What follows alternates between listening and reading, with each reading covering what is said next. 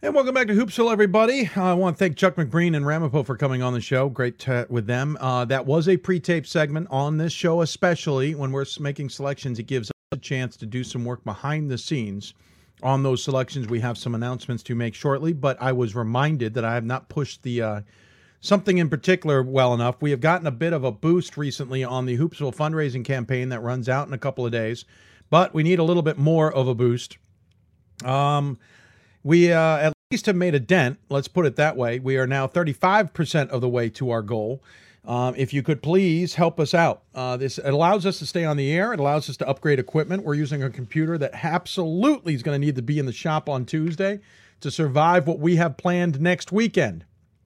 Um, donations help us stay on the air. Your donations allow us to get to um, other locales, to to see games, to profile Division Three, to showcase Division Three.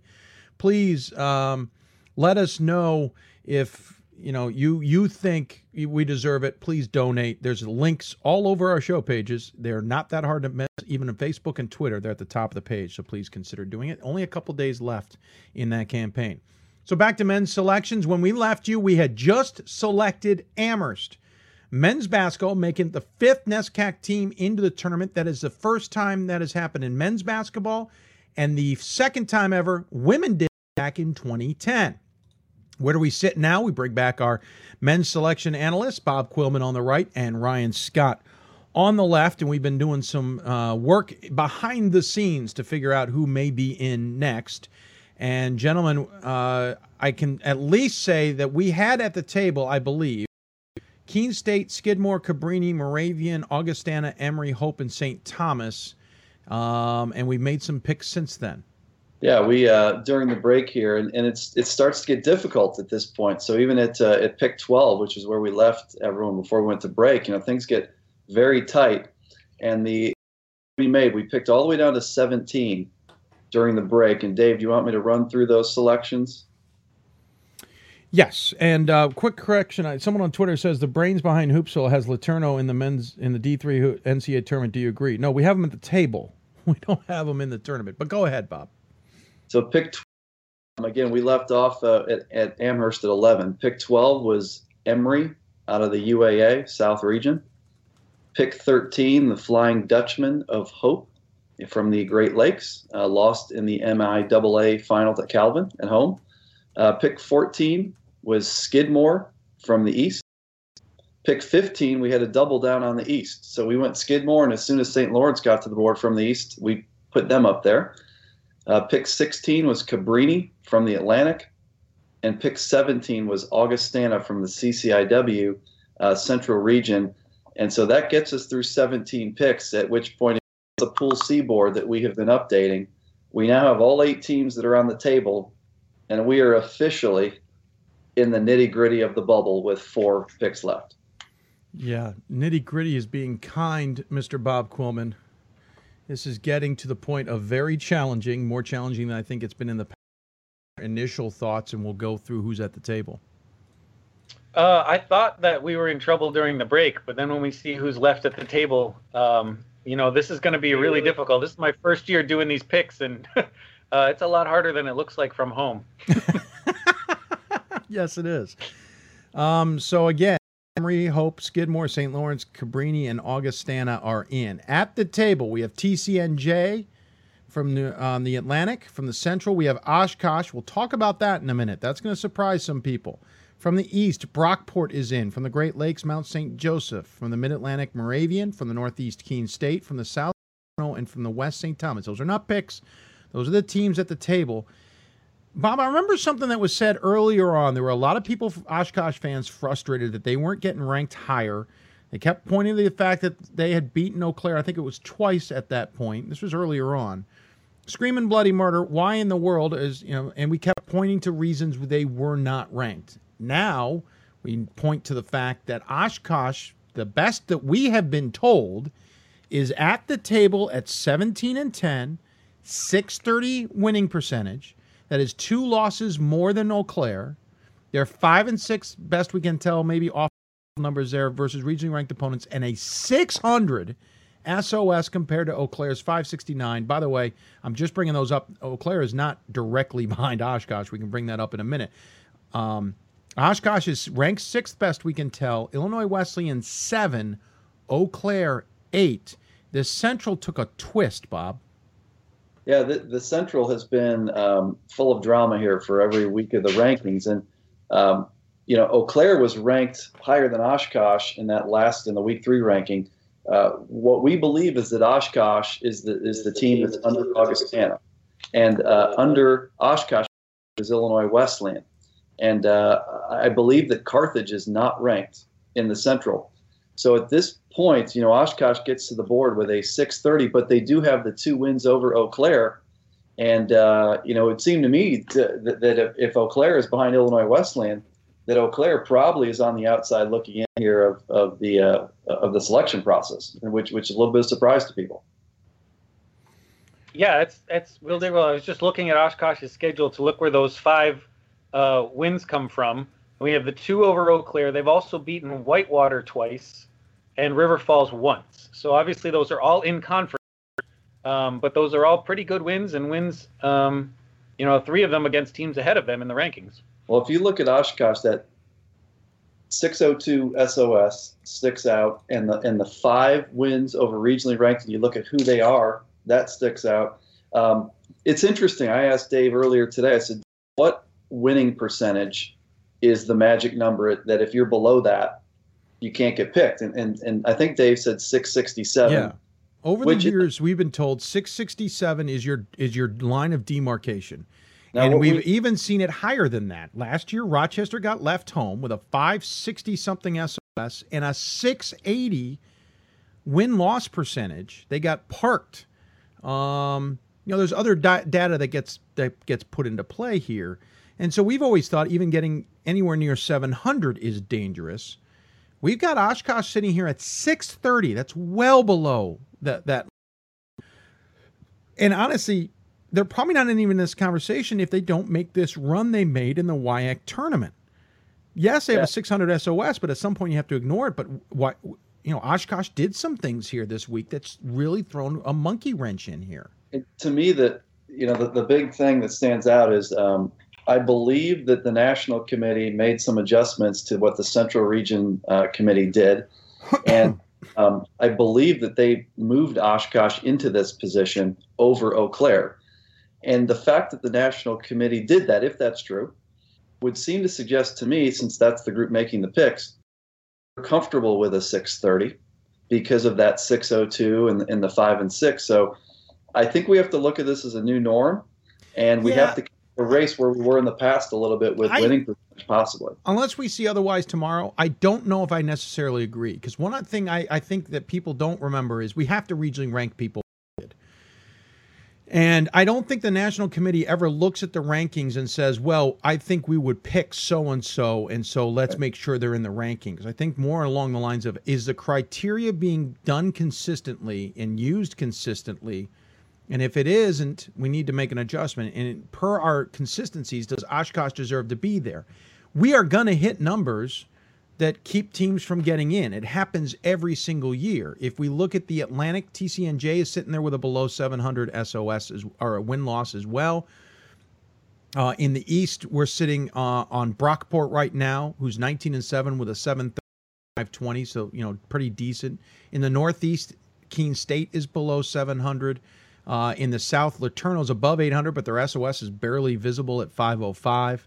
In the Great Lakes, it's Mount St. Joseph at 800, but again, their SOS is barely visible. In the Mid Atlantic, you know, Moravian. What I'm trying to get at is Catholic's ranked in the Mid Atlantic at eighth, best we can tell, at 17 and 9 with a 654. Someone has to fill that spot, is what I'm trying to get at. And I don't think the committee went, hey, listen, Oshkosh, I think, could get could get in, let's make sure we put them in the right spot. I think the committee more looks at each region and says who deserves to be ranked where, and then they work how the selections fall later, if that makes any sense. Yes, well, they could be creating a block here by by doing that, but I don't think they're they're setting a precedent necessarily with the 630. I think they just feel like maybe the bottom isn't that good and the 630 is okay to be there. Does that? Yeah. Well, you you also need to look at who they're they're so we believe Illinois Wesleyan is behind Oshkosh. So Oshkosh is 17 and 10. Illinois Wesleyan is only 17 and 8. That percentage is better. It's above our Mendoza line, but the number of wins is the same, and it's it's almost 0.05 difference in SOS. And maybe they're just saying that there aren't better options in this region. Necessarily mean they're willing to pick them. It's just they're more willing to pick them than Illinois Wesleyan. Yeah, the options here would would be um, instead of Oshkosh, from the committee standpoint, you had Eau Claire, Illinois Wesleyan, Carthage, North Park, and so they obviously landed on Oshkosh in their 630. And so we'll just, I think we let the process play out, and we take a look at these eight teams, and they're each of these teams is flawed in some way. That's why we're here at Pick 18, right? Yeah. Is so as we look at these, um, you know, look you look across the board. If you go to the Pool C, folks, you look at kind of the the eight teams up here. St. Thomas has uh, one win over regionally ranked. Uh, LeTourneau has a 506 SOS. Keene State has a 679 winning percentage. Moravian has a 720. Mount St. Joseph, uh, 523 SOS isn't great. Brockport, all across the board, so so. Um, every one of the eight teams left is flawed, and it's going to come down to some some tough decisions, which is what the committee obviously had to do today as well. I think, as I look at this, my eye is starting to go towards Keene State. Yeah, that was my thought too. 679, which is which is low, but it is what it is at pick 18. 679, but a 576 SOS and a 3 and 4. As I look across all three data points, Keene State is starting to look pretty good to me. Now, we do have to take into account those three wins is one against Eastern Connecticut State and two against UMass Dartmouth, who came in 11th in the Northeast re- rankings. Um, so we're looking at, I mean, there's three wins, but they're probably the three least impressive wins you could have in yep. the Northeast. Right. Um, Meanwhile, I, I agree that with that SOS, they're probably the next one that I would I would be looking at. Does it come into play? You know, is there a balance of regions that is maybe not stated but sort of talked about? I don't know if there is or there isn't. We've picked how many Northeast teams? We've got one, two, three, four, five. We've picked five of 17 from the Northeast. Tough. I don't know if they, they try to spread them around or if it's just straight by the numbers. That's a tough call. South, it's LeTourneau with that 20 and 5 record, but a 505, and I think that's really killing them. In the Great Lakes, it's same same record for Mount St. Joseph at 505 with a well, 511. You remember the data that we had earlier doesn't include Mount St. Joe's loss today, so they're under 800 winning percentage. Yeah, actually, let's go to. I'm going to go to to Matt. They, they should be 20 and six, right? Matt Snyder's uh, Great Lakes region to see Mount St. Joseph is. He's got 769. I believe that is as of. I think that's updated. We'll yeah. have 769, right? Who are Oshkosh's? Win- no. The Atlantic, it's. Uh, do we have Oshkosh's uh, um, resume up? Does someone the, the, the five wins there that Oshkosh has? Does someone have that handy? I uh, I told you it's one against River Falls, player two against Whitewater. I mean, if I'm picking the best basketball team at this point, and and I know a team won those games against the other resumes here, six thirty or not, I mean, I know, Just, but at some point the other argument is great. You won those, but you also lost ten games, and and that's I mean the wins are nice, well, and I, and I'm not disagreeing with that. I just want to remind people that it also comes down sometimes that your losses will be will be be criticized just as much too. Mm-hmm. No, no, no question. Uh, every team has a significant issue here. Just for the playing devil's advocate, if we compare Keene and Oshkosh with the uh, two wins to the SOS, we, we would be looking at the 17 and 10 for Oshkosh, and uh, and we'd be looking at a 17 and 11 for Keene State if we do the, that comparison as as you go. And if those are up against each other, it's Oshkosh no brainer. yeah, I'm actually believe it or not, I'm looking in the Atlantic at TCNJ. I'm wondering if they're 18 and 8 becomes a factor. I'm also looking at St. Thomas at 19 and 7. I'm starting to wonder if win loss percentage starts to become any bit of a factor. I, we've known that the S has driven the ship to some degree, and I, and obviously all the criteria is equal, and we've seen it where it hasn't driven the ship. And Rochester's another example last year. But at some point, also the committee has been leaning away from SOS, and win loss has been at least acknowledged. And I'm wondering if stage, at some point this becomes a conversation of what are these win loss percentages looking like, and are their SOSs at least not bad? I mean, do they at least put a decent resume together? I know Oshkosh's SOS is outstanding, but one would argue you didn't win against it. You you you you lost ten of those games. You're six thirty against it. Whereas some teams may have a 527 SOS, they at least won more of their games than you did. And I'm and I'm wondering if we start seeing that line start to be danced if we go that direction, though, we got to throw Mount St. Joe in there, then, right? That's my point. I think this is where Mount St. Joe becomes an interesting conversation. Arguably, LeTourneau becomes an interesting conversation. Um, Brockport becomes an interesting conversation. Uh, TCNJ's on the border. I don't love them right now, but St. Thomas enters the, the equation again. You know, we're talking St. Thomas with two more wins and three less losses than Oshkosh. Um, you know that yeah. Mount St. Joseph has three more wins and five less losses than Mount than than Oshkosh, and I'm wondering if that becomes a factor to some degree. You know, I've talked to Kevin Vande Streek in the committee over the years, or over the over the year, and obviously I've talked with this committee over the years. They never tell you exactly how they're going to choose things. It's very hard to read the tea leaves, and I think right now, when they were doing this, they were probably ready to throw things. Um, but I, I do get this sense that they don't want. They don't want to discount a team for at least still winning. Um, I think um, when you look when you get to this stage, there's there's these three um, numbers. I think you start looking for like everyone's got one of the numbers that's not in a great spot, but who's got who's got numbers or the data points that are good. So like TCNJ, you could say that the only thing positive they have going is maybe that three and five. Oshkosh has the two outstanding numbers: the 602, the, the five and six. Brockport, um, you know, they've got kind of a straight across the board okay resume. Mount St. Joseph, pretty solid across the board. Moravian, the five and five sticks out.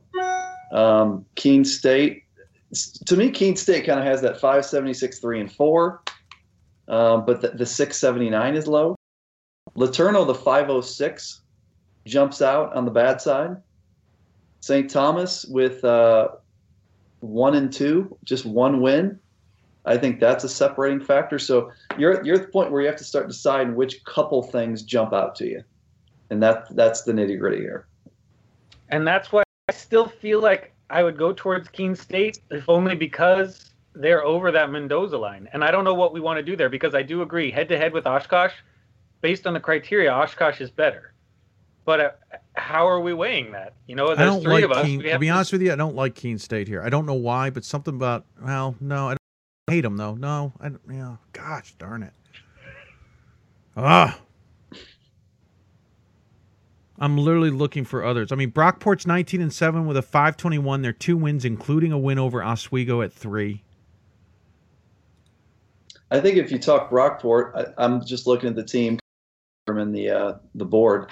Mount St. Joseph seems to have a better case than, than Brockport. So Mount St. Joseph better winning percentage, the same SOS, and virtually identical RRO, two and three versus two and two. I think Mount St. Joseph for me is ahead of Brockport. And I think Mount St. Joseph has a win over Hanover, who's number two. Am I correct? They have a win over Hanover and a win over John Carroll. That's their two so regional. two and seven. Yeah, I'm starting to like Mount St. Joseph here a little bit. I know they've got a low SOS at 5'11, but that 20 and 5 is just screaming at me. Now, Mount St. Joseph, you just said 5'11. I, I think they're better than that, aren't they? They're, uh, I've got them at 523. Yeah, That's, remember Dave, that number I sent you didn't include today's game, so they're up you. a little bit. Thank you. So yeah, 523. So that's even better argument for me for Mount St. Joseph at this point. I would I would take them over TCNJ. Yeah. Um, it's hard to compare. Oshkosh is such a tough comparison. take him over Brockport. I would take him over Moravian. I the would, only question I would have at this point is the Moravian uh, games. I just looked that up. Uh, they've got two wins over Susquehanna, which is big, and also one over Scranton. Um, I'm trying to figure out uh, which other ones have been regional. Like they've beaten Catholic, um, which snuck in at the bottom, and then I'm not sure where the other one. Maybe somebody who's dropped off. Um, so it may just be four. I got to check the East and see the Atlantic. Yeah, they may just have four. Maybe somebody who's dropped off since we had our numbers together. But two wins over Susquehanna is more impressive than Mount St. Joe's one win over Hanover, right? Uh, We've got a better record than Susquehanna. And Susquehanna is a two, Susquehanna is a three. I, am kind of leaning. Oh wow. Split, splitting hair. This is the point. We're splitting hairs. I mean, it's tough, tough to see. This is where you know. I hope folks, when they see the brackets tomorrow, whatever way things turn out for your team, this is what the committee is going through right here. There's yeah. there's no right or wrong answer to this process at this point. Let's take well, a quick. I, well, go ahead.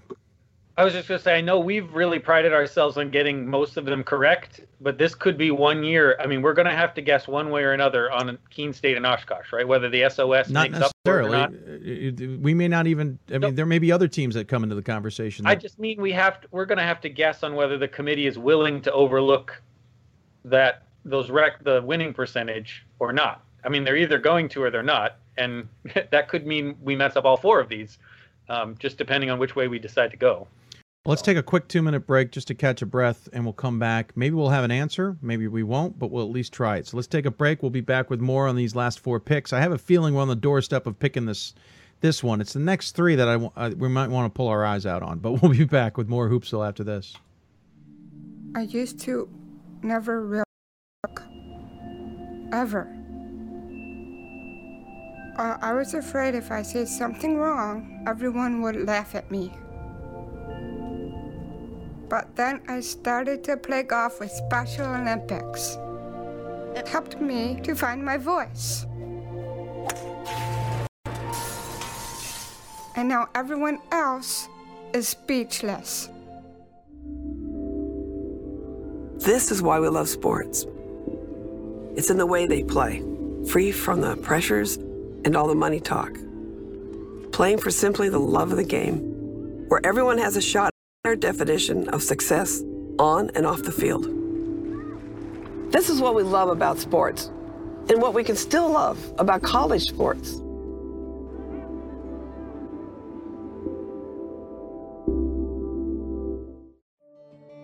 At George Fox University, our promise is that every student will be known, personally, academically, and spiritually.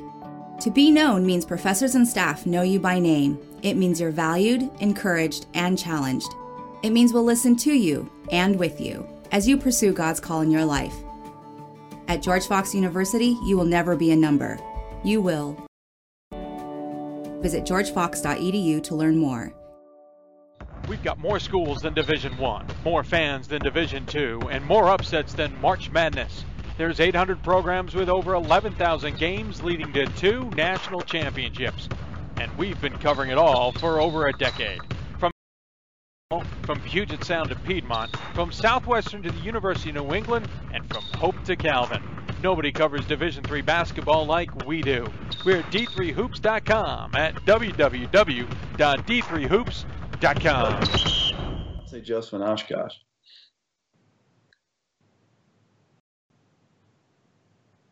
We're back, by the way.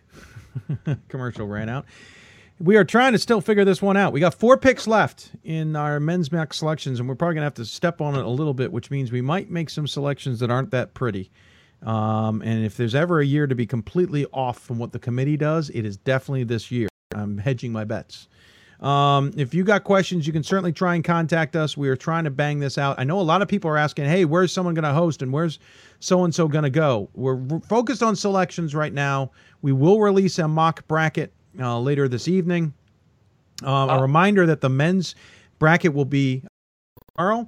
12:30 Eastern Time, women at 2:30 Eastern Time. You can get all that information on d3hoops.com and watch it along with us. Um, Bob Quillman to the right, Ryan Scott to the left. Go ahead, sir. I was just going to say, as soon as we're done here, I'm headed right to the bracket. So if we go quick enough, we may get it to you before you're off the air. Oh, hey now, easy. Don't be so fun. No, I'm kidding. That'd be fun. Uh, we do have women's selections still to come. James Wagner will be joining me to help do that. Gordon Mann as well behind the scenes. He might even join us on air. You never know. Um, all right, guys, we were kind of leaning towards Mount St. Joseph. I know Ryan's been a little bit on the fence on that one. I'm still kind of leaning towards it. I know Bob is. Ryan, any last thoughts before we have to make a decision here? Okay, so while we're in break, I changed my mind. And the reason I did is because I looked at Keene State and I looked at the team behind them, which is Endicott. Endicott has a 786 winning percentage and a 521 SOS. That is a near identical resume to Mount St. Joseph. And the national committee chose to leave Keene State ahead of them, hmm. which leads me to believe that a resume like Mount St. Joseph is not as favorable in their eyes as one like Keene State. And I happen to think Oshkosh is even better than Keene State. I'm willing to go Oshkosh here. You're saying the one and one versus regionally ranked by Endicott? That one is Middlebury. And two and one for Mount St. Joseph? They're two and two because they just lost two to Hanover two, today. Right. Two and two. With a win over I would the also a win over a number two though. Endicott's win is Middlebury and their loss is Babson.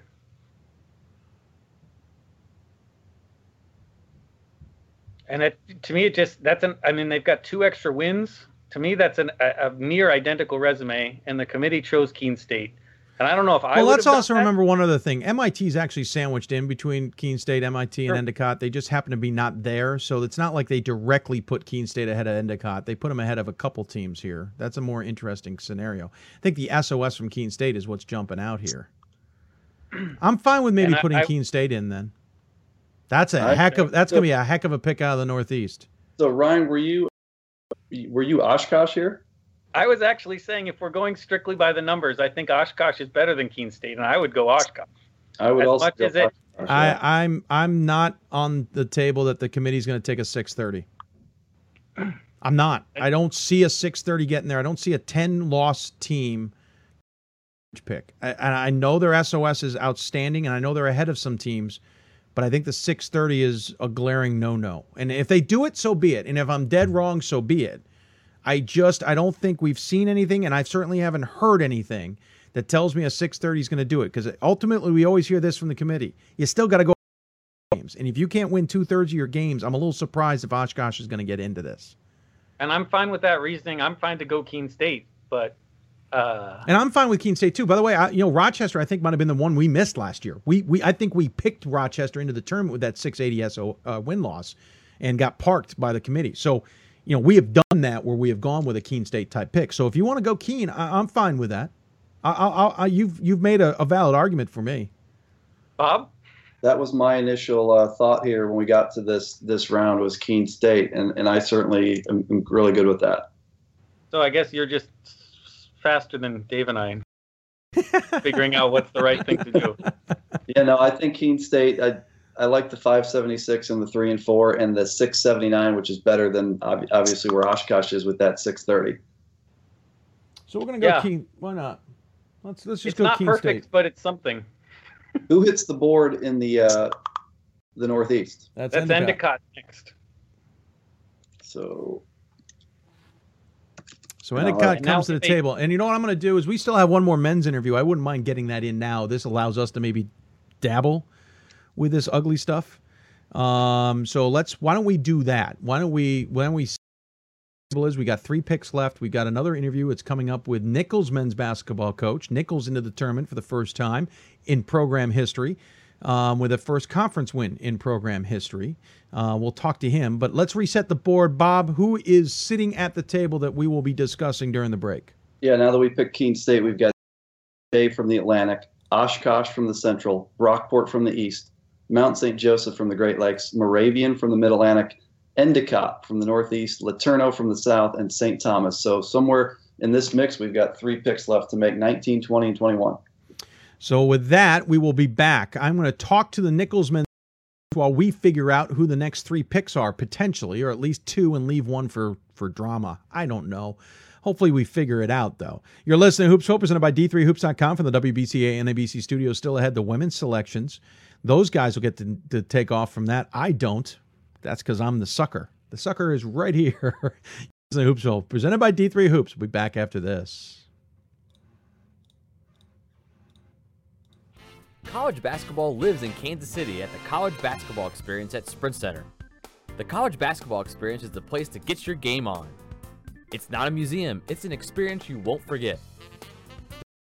The game in the National Collegiate Basketball Hall of Fame, featuring the Gallery of Honor, Mentor Circle, and Honor Theater.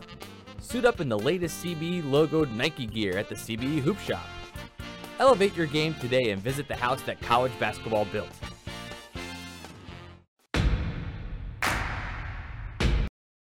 That's right, when you hit the court, you imagine your finest moment. The game winning shot that gets you to the dance, a monster dunk or no look pass, and cutting down the net. Sports lets us dream of our own success and prepare us for our finest moments on and off the court.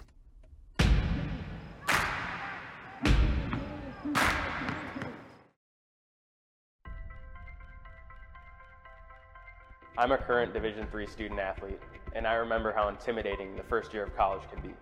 So if you're a first year student athlete and nervous about coming out you, I pledge to stand by your side as your ally. If you can play, you can play Division Three. We are Division Three student athletes, and you can be too. If you can play, you can play in Division Three. Defining moments. Championship dreams. Share the experience with your family and friends. The 2017 NCAA Division III Men's Basketball Championship, March 17th and 18th at the Salem Civic, Salem, Virginia. Visit ncaa.com slash tickets for your tickets today. Welcome back to Hoopsville Special, the Selection Sunday edition. I am your host, Dave McHugh. We're taking another break so that we can talk about some selections off air and get this process sped up a little bit. Um, and we will come out with our next group of selections are when we come back. This is another pre taped segment with another guest here on the show. But if you have questions for us, don't forget you can always email us, hoopsville at d3hoops.com. You can tweet them to us at d3hoopsville. Use the hashtag hoopsville. And you can also join us on Facebook Live, facebook.com slash hoopsville. Now, though, uh, we get a lot of questions on a night like tonight. If you don't see an answer immediately, please bear with us. We will certainly answer your question uh, as soon as we possibly can. Um, if it is a repetitive question, meaning we've gotten that question a lot, definitely bear with us. We'll we'll recap some of our answers in a bit. Again, more selections coming up, more mock selections on the men's side in just a bit. But first, we want to take a time and, and, talk to another conference champion. And this one's the one that's been knocking on the door, as it were, for quite some time, trying to get into the NCAA tournament despite the fourth consecutive 20 plus win season. Nichols has been the, oh, the, the, the Cinderella, I guess. The, the, at some point, it, it all comes crashing to an end in a conference title game, and the NCAA tournament hopes are dashed. Well, they reversed that fortune yesterday and they may have knocked Endicott out of its chances of making the NCAA tournament. So joining us on the City of Salem Hoopsville Hotline is the Nichols coach Tom Glenn after their big win over Endicott to win the conference championship. Coach, congratulations. Thanks, Dave, and uh, thanks for having me on. Uh, first ever championship, if I'm not mistaken. Uh, it feels like you guys literally have broken through here.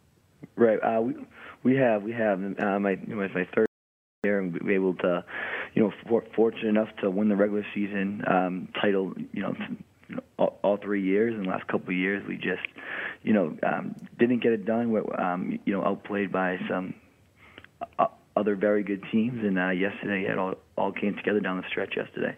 Um, what is the and you've how many it was a four straight conference championship games you guys have been in, um, and unfortunately have lost the previous three.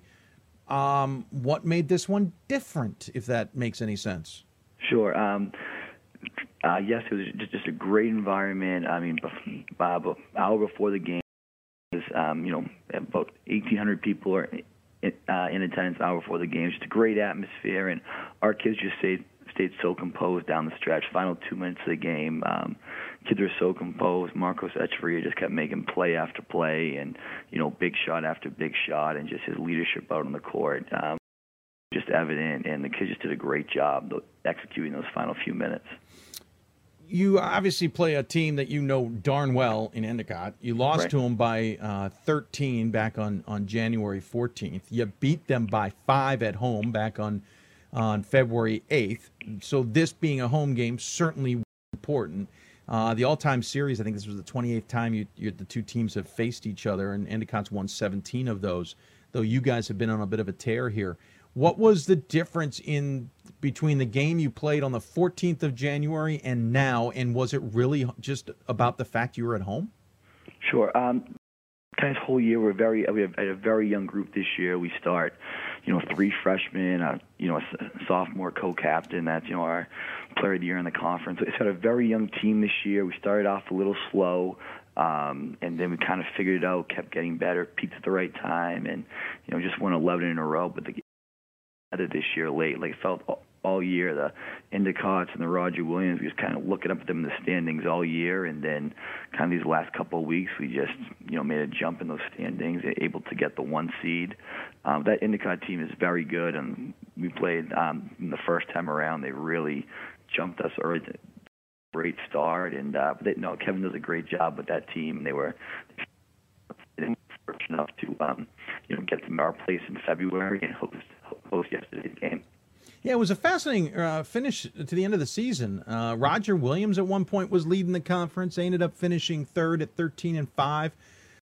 Gordon was trying to make their way into the conversation. Uh, yourselves, along with Endicott, it, it was it seemed like a revolving door at one point in the first place category.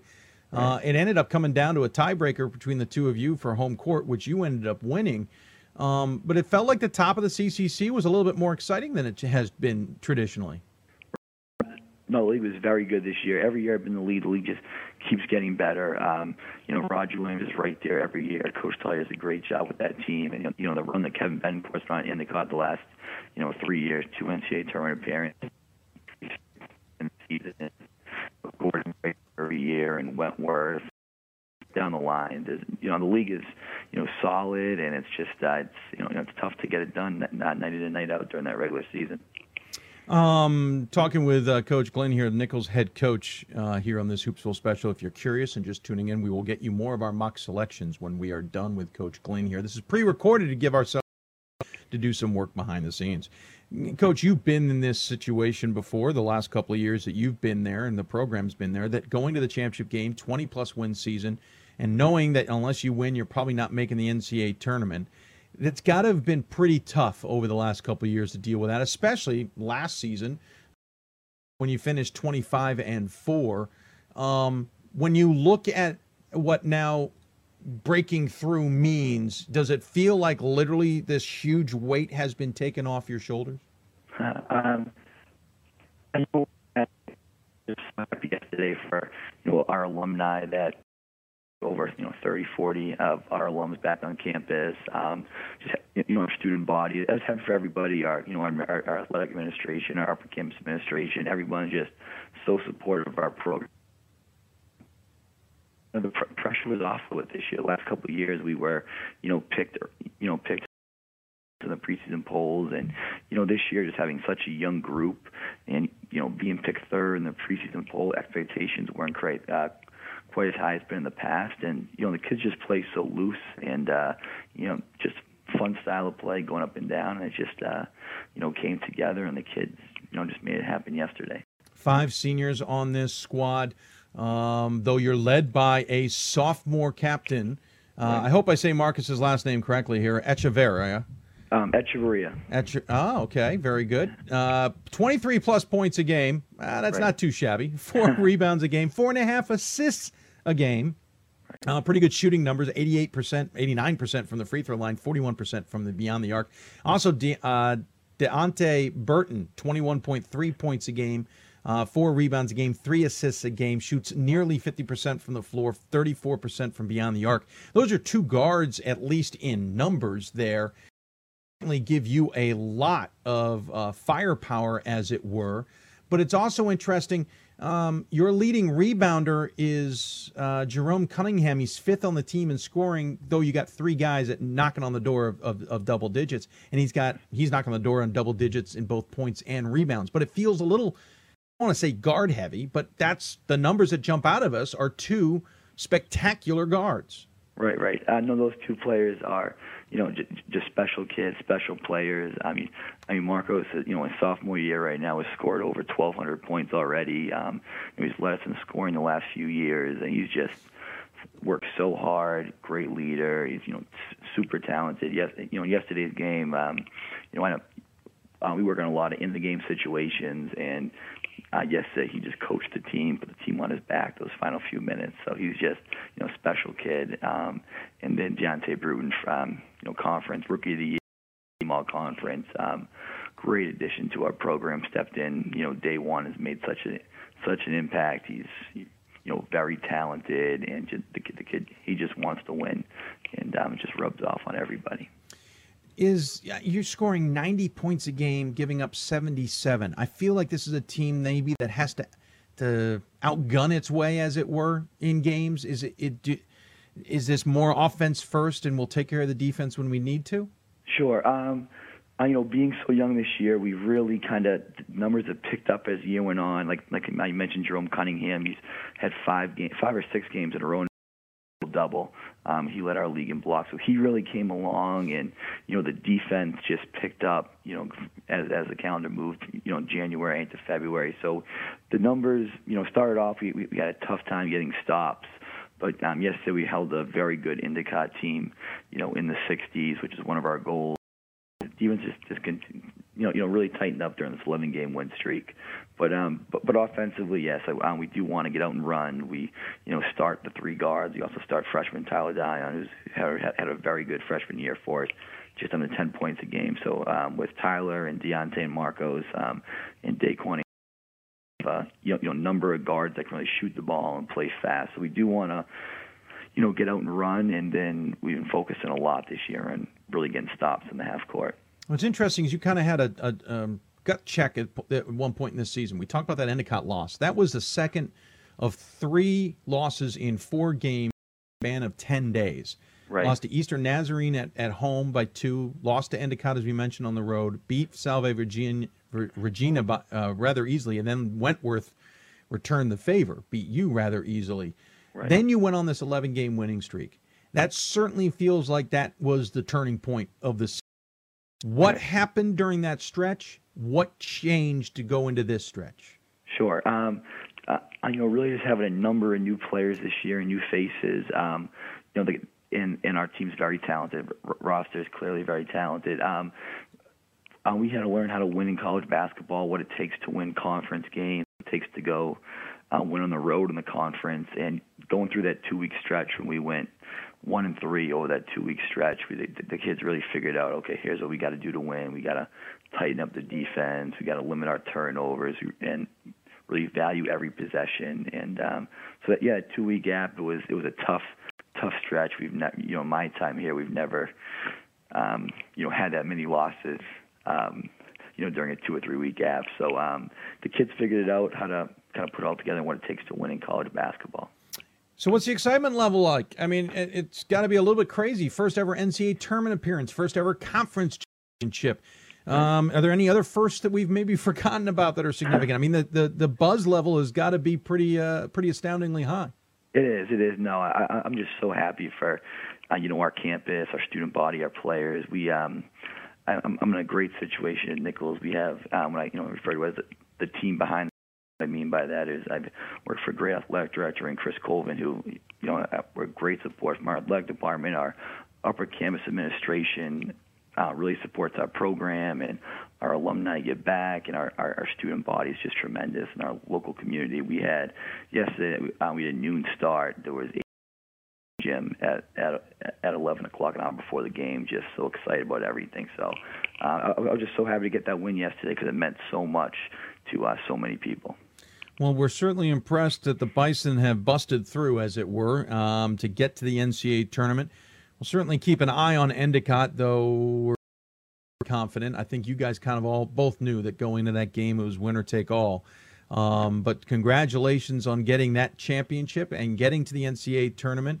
Uh, I assume it's all gravy from here. It, it, does it really matter what happens next weekend? And I, and I mean that uh, sincerely. Right. Uh, no, no. Um, I, I mean, we can't wait to, you know, can't wait till Monday to find out where we're going. Um, we're playing our best basketball of the year, and I, um, you know, I, I, I really think we can make a run of this thing. We're very talented, and um, we're, we're just, um, you know, peaking at the right times. Like, you know, our kids, our kids can't wait to play next weekend. Well, looking forward to seeing where you end up going and, and who you end up playing. Congratulations again.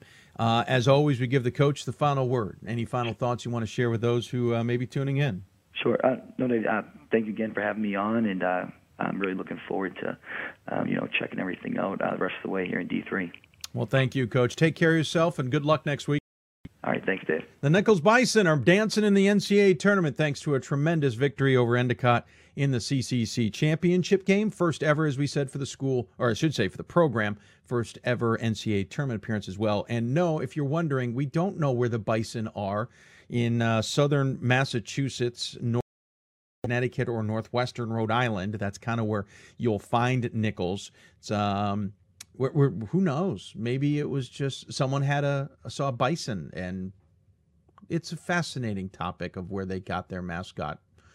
We'll we'll figure it out someday. Uh, we'll with that note, we'll the mock selections. I wonder who we've now selected and what crazy mascots are now dancing in the NCAA tournament along with the bison. We'll find out next. If you got questions, you know how to get a hold of us. Uh, back with more, including maybe a little bit more of a push on our fundraising campaign. It's gotten a bit of a kick recently. How about a little bit more, huh? We've got more Hoopsville. The special coming up next here from the WBCA NABC studios. Hoopsville is presented by D3Hoops.com. Welcome back to Hoopsville Special, the Selection Sunday edition. I am your host, Dave McHugh. We're taking another break so that we can talk about some selections off air and get this process sped up a little bit. Um, and we will come out with where our next group of selections are when we come back. This is another pre-tape segment with my name guest. is Marcus Walker. I was All-State, won a state championship, a high school All-American, and played college and pro ball. I played because I love the game. I grind to be the best. I sweat because I put in work. I'm strong because I believe. When I want to bring it before game time, I come to the house that college basketball built, the CBE. No matter your skill, take it to another level. Elevate your game right here at the College Basketball Experience at Sprint Center. We've got more schools than Division 1, more fans than Division 2, and more upsets. There's 800 programs with over 11,000 games leading to two national championships. And we've been covering it all for over a decade. From eastern to occidental, from Puget Sound to Piedmont, from southwestern to the University of New England, and from Hope to Calvin. Nobody covers Division III basketball like we do. We're at d3hoops.com at www.d3hoops.com. When George Fox University was founded in 1891, its creators envisioned two things a challenging educational experience and a community where students could deepen their faith. 125 years later, the core of who we are remains unchanged, and our focus on the whole person, our Be Known promise, remains as vibrant and relevant today as it was back then. At George Fox University, you'll never be a number. You will be known. Cheer for the star. That he should have had that. And the tears that linger. For in those moments, greatness lies. There, you will find the provoked, the determined, the. It's in those moments that champions are born. Welcome back to Hoopsville, everybody. Hope you're enjoying the show. We are nearly done with our men's selections. We will be done by the top of the hour. I can promise you that. And then we will switch to women. So we'll use a commercial break or an interview to help transition there. Um, yes, the scrolling information at the bottom is how you can ask us questions. We'll certainly try and answer those questions as we're about to get ready to reveal the last selections on the men's side. It's a little bit more difficult. We would have been done by now in the past. we got two extra bids this year, and it is proven challenging. Joining me on the City of Salem Skype hotline once again is Ryan Scott on the left, Bob Quillman on the right. We had, um, I don't know if we announced it or not, but our 18th pick ended up being Keene State. A little bit of a surprise out of the Northeast. Just couldn't ignore some of the criteria, so ignore some of the numbers. And so we decided Keene State. That left TCNJ, Oshkosh, Brockport, Mount St. Joseph, Moravian, Endicott, LeTourneau, and St. Thomas at the table. And Bob, where'd we go from there? Yeah, we picked Endicott. When we looked at Endicott, 786, 522, 3 and 4, we picked Endicott from the Northeast in that 19th spot. Again, that left TCNJ, Oshkosh, Brockport, Mount St. Joseph, Moravian, Mass Dartmouth, LeTourneau, and St. Thomas. And uh, we in, the, in, in spot number 20, we went with Mount St. Joseph. Yeah, eventually that 20 wins uh, just was tough to ignore. St. Joseph and replacing them in the Great Lakes becomes Ohio Wesleyan, and we're now down to our final pick. TCNJ, Oshkosh, Brockport, Ohio Wesleyan, Moravian, um, Mass Dartmouth, LeTourneau, and St. Thomas at the table, and we're basically down to about three teams. I think is fair to say. We're debating between St. Thomas, Wesleyan, and Moravian, or am I missing one in this equation, guys? We should mention that you know during one of the breaks we, we had we had decided that that Oshkosh at 6:30 was not competitive. Tomorrow when the bracket comes out, Oshkosh might be on it, and if so, it's the start of a new era in Pool C. But we felt that that the Central Region ranking Oshkosh where where it did blocked the teams under Oshkosh because we just couldn't put 6:30 up. So uh, we have not placed Oshkosh and uh, we have kind of eliminated TCNJ. We don't like TCNJ's resume. We don't like Oshkosh's 630.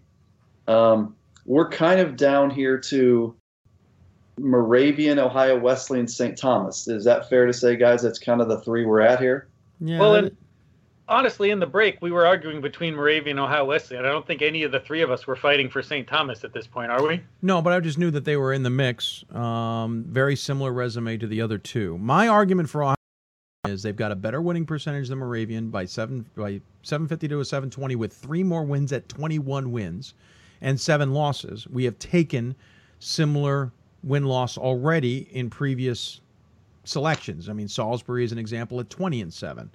There went there were uh, SOS is a 514, but we have you know Mounts. We've taken a 511 or no Mount St. Joseph was a 523. I keep getting that wrong. I apologize. Um, so the 514 is a little on the scary side. They do have a win over Worcester. They're two and four, I think, roughly two and four versus regionally ranked. It looks like Moravian is maybe riding that four and four or four and five results versus regionally ranked with an SOS that's only marginally better. Um, by by 0.01, I believe, or 1.015. I personally like Ohio Wesleyan because there's something about that 21 wins at the table feels like can't be ignored. You know, I, I like um, I'm I'm more Moravian just by the, the the numbers. Again, I haven't seen Moravian play, don't know a thing about them. I'm just looking at the criteria, and I don't like Ohio Wesleyan's 514. I think that's really low at this point. Whereas Moravian has 720, 527. The big thing for me, the five and five in in RRO, they have five wins over regionally ranked, and to me that's that really stands out as I look at their resume. I, I go with Moravian in 21. Ryan, where are you? I was, as you know, during the break, um, I said Moravian for that exact reason. Although, um, what Dave said, we went with Endicott because they had a lot of wins, and we went with uh, Mount St. Joe because they had a lot of wins. I feel like if we if we made the choice earlier to, to do that with these last few picks, that Ohio Wesleyan makes sense. I, I really I mean, this is a coin flip for me. As oh, I guess is. I'm the deciding vote, aren't I? I? No, I think it is a coin flip. It, Ryan, you are. This is this is the beautiful thing is that we've got an Ohio Wesleyan vote from Dave, a Moravian from me. You are deciding on the 21st pick, and Ryan, you will uh, announce that. And who will it be? well done, Bob. Well done. I think I'm going to choose Ohio Wesleyan. Wow. How about that, folks? Of Ohio. Sorry, I'm sorry. I'm sorry, Moravian folks. It's a good, compelling case, but those three three extra wins. It's not one. It's not two. That's three wins. Um, all of Moravian's in region, I mean, uh, regionally ranked wins were in conference. Um, and I know they've the committee's talked about not not rewarding or punishing a team for that. And I, I feel like I'm comfortable going Ohio Wesleyan here. Of course, we could wait, see the bracket tomorrow, and it could be Oshkosh and Illinois Wesleyan. absolutely. Instead, so. oh, absolutely. And and and listen, if it happens I, right here on the show, I'll be like, we've had a change. Hi, Kevin Vande Streek, you're on the show. What has happened? We'll talk about that change to be sure. Um, if that were to happen, I just my gut tells me uh, the 6:30 isn't going to happen, but who knows? But on that token, let's just give everybody who our selections were. Um, Babson was our first, Susquehanna, then Whitewater, Rochester, then Tufts, Williams, White, uh, Whitworth, Wesley, and New Jersey City, Salisbury, followed by Amherst, Amherst being the fifth, and, and NESCAC team in. Then we selected Emory Hope, Skidmore, St. Lawrence, Cabrini, Augustana, followed by Keene State, Endicott, which were where we would have ended last year, but then two more picks, and we drag them out of the Great Lakes. Mount St. Joseph and Ohio Wesleyan, leaving TCNJ, Oshkosh, Brockport, Moravian, Dartmouth, LeTourneau, St. Thomas, and Great Lakes making an appearance at the very last moment, but not having any argument, John Carroll. Gentlemen, your thoughts before we let you go. Yeah, I think just really interesting process and how much of a just a crapshoot it is in the, fi- the, the final four or five picks. Really, this was really difficult for us to to separate any of these teams. So, whatever way the bracket comes out tomorrow, guys, you got to respect the work of the committee. Um, the other thing is, regional committees have to do a good job stacking their teams up. We felt like they blocked the Central with Oshkosh. Again, maybe maybe that ends up not being the case, but it's really important to st- to line your teams up right. And we should point out too, the national committee could have made that change as well, moving Oshkosh into that position based on whatever they wanted to. But you, you make a valid point in those racks. Ryan, any final thoughts before we let you go as well? No, other than like I said before, this is a lot harder. You know, I've been involved kind of behind the scenes for a couple years, but being on and having to make the choices, you know, it, it's a difficult process. And uh, I all the credit to these guys. Um, you know, it's not just a mock bracket for them; it's real and they're the ones choosing whether a team's in or out. We're not. Um, and I can respect the pressure and, and the the care that they take to do it right. Any thoughts on on hosting? I'm not trying to say give me your hosts, but any quick thoughts? Think hosts are? Oh, in terms of of the bracketing. Yeah, I've just in general, just knowing who we have in, do we do we have any favorites on who we definitely think may be hosting? Well, I think Whitman will be hosting. Yes, I think Whitman's a safe. Uh, Marietta, Babson, um, yeah, I, I think say- Emory will have to host for geographic. Um, Christopher Newport, um, know, Newman, River Falls, uh, Middlebury. That's as far as I think I've gotten. Rochester, probably. I think that's as far as I've gotten, but that's where I'm headed next cool. to start finding those hosts. Exactly, Bob. Any any thoughts on that department? Yeah, obviously coming out uh, losing today, but still should be in a great shape to to host and other than that, the Pool C selection process has just worn me down, and I am out of brain power. Dave I don't blame you, sir. Uh, you're a couple hours back, so you can go get dinner while we continue on. All right, guys, this has been a, a lot of fun. Thanks for having me on. To everyone whose team is in the tournament and everyone whose team is not, have a wonderful Division Three tournament this year, guys. Thank you, sir. Ryan, thank you as well, and uh, appreciate it. You guys uh, go enjoy the rest of your evenings. You too. Thank you. All right. So Ryan and Bob joining me on the men's selections. Guess what? We still have women's selections left to go. Fun stuff. We're going to take a break. We're actually going to talk to Christopher Newport women's basketball coach Bill Broderick about their team getting into the tournament, and then we will start breaking down the women's selections. Thank you for watching us on the men's selections. We will be posting those shortly on d3hoops.com. They are also on the Pool C board, which we tweeted out earlier. Thank you so much for taking part. No, we're mock selections, remember, folks. This doesn't mean we definitely think these are right. We've only missed two two years ago on the men's side, and we I'm sorry, we missed none on the men's side two years ago. We missed one last year. I should correct ourselves. We actually had TC uh, New Jersey City in last year, and they did not make it.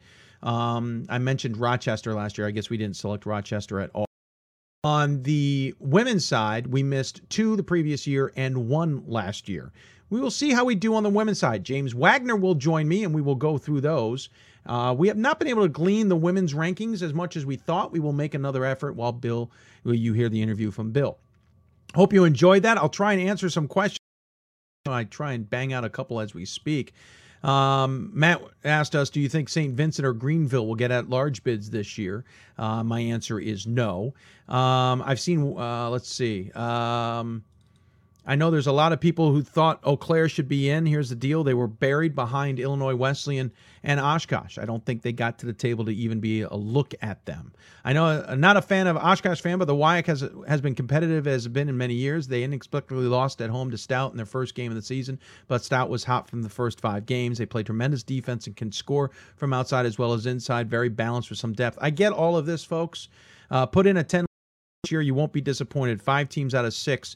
Listen i get that but a seven a 630 sos just feels like too much uh, of a, of a bit of a of a stretch and i just can't do it. Um, i just i don't think the committee's going to do it. Doesn't mean we're not wrong. It does not mean someone doesn't say otherwise tomorrow. Um, heard online you mentioned somewhere that the selected teams will be refreshed can you please share that info uh, I think we've been doing that. We certainly have been trying. College of Wooster will get a host spot. No, I do not think Wooster will get a host spot. On that note, we're going to take a break. When I, like I said, when we come back, we will talk to Bill Broderick, Christopher Newport women's basketball coach. And Hoopsville presented by D3Hoops.com from the WBCA and ABC studios. More Hoopsville after this. My name is Marcus Walker. I was All State, won a state championship, a high school All American, and played college and pro ball. I play because I love the game. I grind to be the best. I sweat because I put in work. I'm strong because I believe. When I want to bring it before game time, I come to the house that college basketball built, the CBE. No matter your skill, take it to another level. Elevate your game right here at the College Basketball Experience at Sprint Center. We've got more schools than Division 1, more fans than Division 2, and more upsets March Madness. There's 800 programs with over 11,000 games leading to two national championships. And we've been covering it all for over a decade. From eastern to occidental, from Puget Sound to Piedmont, from southwestern to the University of New England, and from Hope to Calvin. Nobody covers Division III basketball like we do. D3Hoops.com at www.d3hoops.com. When George Fox University was founded in 1891, its creators envisioned two things a challenging educational experience and a community where students could deepen their faith. 125 years later, the core of who we are remains unchanged, and our focus on the whole person, our be known promise, remains as vibrant and relevant today as it was back then. At George Fox University, you'll never be a number, you will be known. Cheer for the stumbles. The he should have had that. And the tears that linger. For in those moments, greatness lies. There, you will find the provoked, the determined, unified. It's in those moments that champions are born.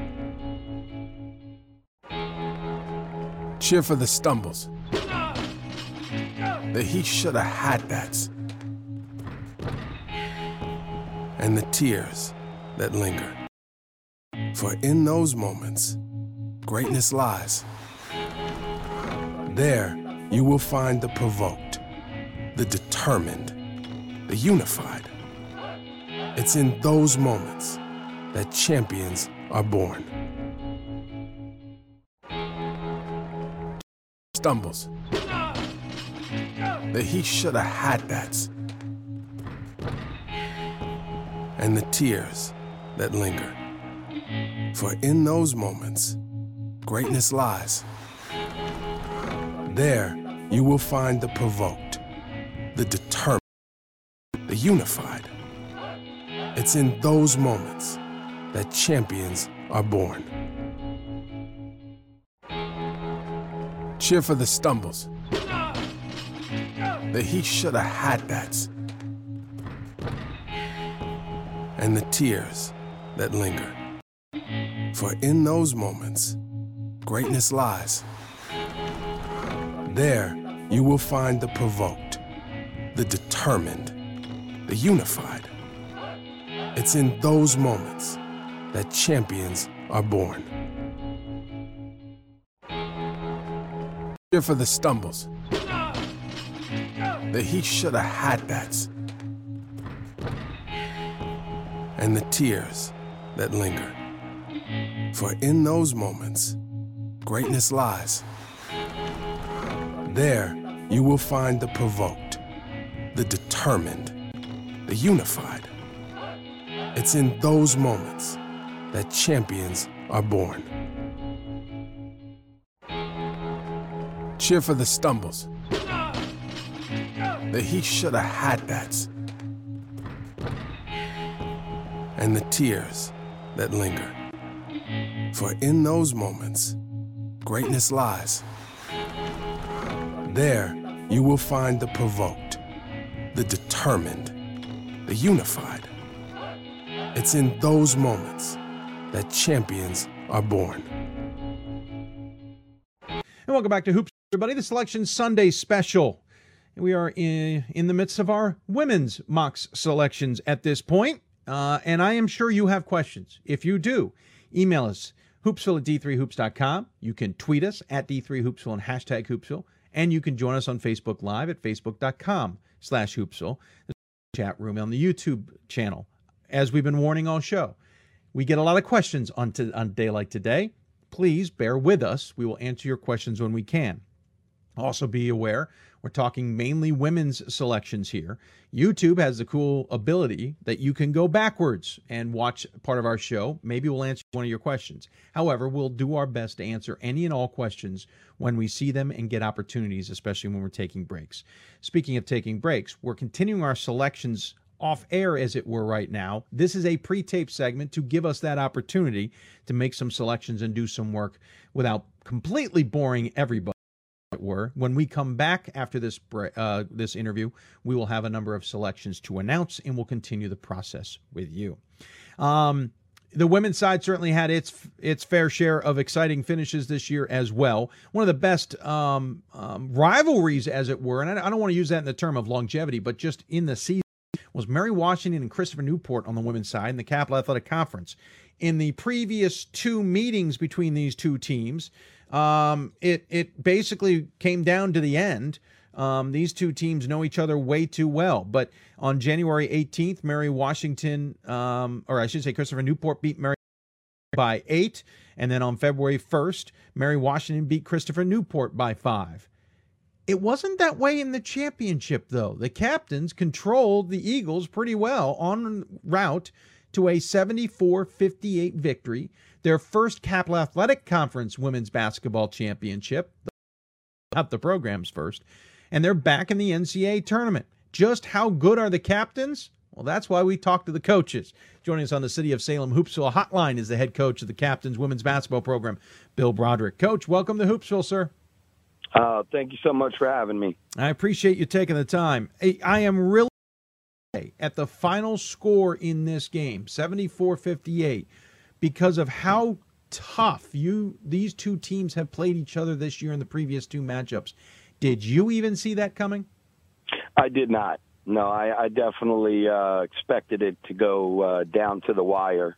Uh, I just, you know, I, I think uh, I think one of the differences probably was, you know, we were able to, um, you know, we were able to rest our kids a little bit on Thursday uh, against York, and we had a, uh, you know, a whatever 15, 20 point game.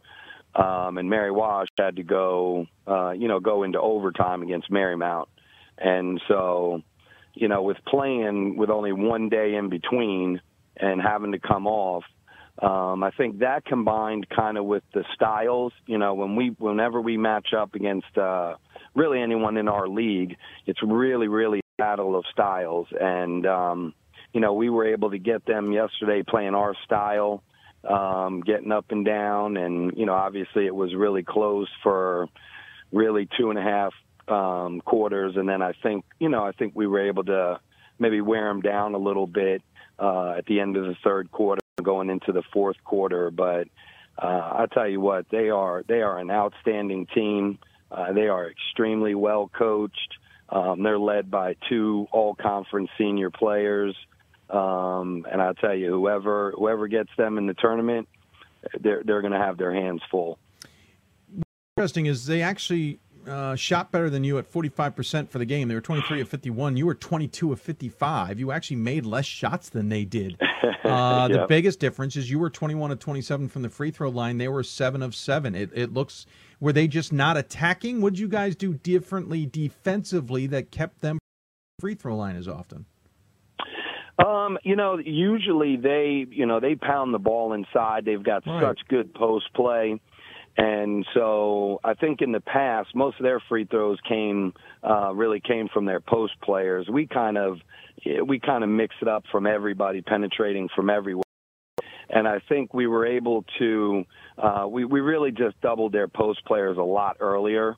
And so we didn't really even give them a chance uh, to put the ball on the ground and to do some different things and force them to come out. And then they were, you know, they were hitting some open threes, but we had to, you know, take our chances. Comden, she hurt us so bad at their place, had like 26 or something. And so we knew between her and, and Parker, we had to really, really shut those two guys down. And I guess, you know, shutting them down is, is probably uh, an overstatement. You know, you just want to really try to as best you can. I mean, they're going to get their points.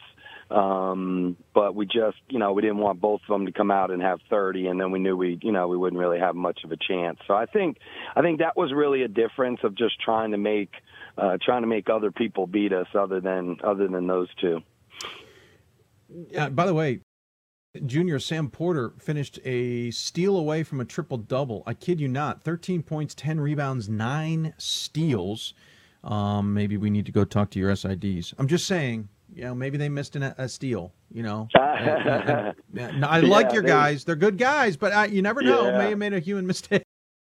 I know, I know, you know, and they they blamed me though. They Oh. blamed me for sitting there so long in the first half. But you know, Fair point. Fair point. foul trouble. But Yeah. uh, yeah, she is. Um, you know, she's just a, an unbelievable athlete. Um, her motor. I mean, in 25 years, I've you know maybe coached four or five other kids that have a motor like that.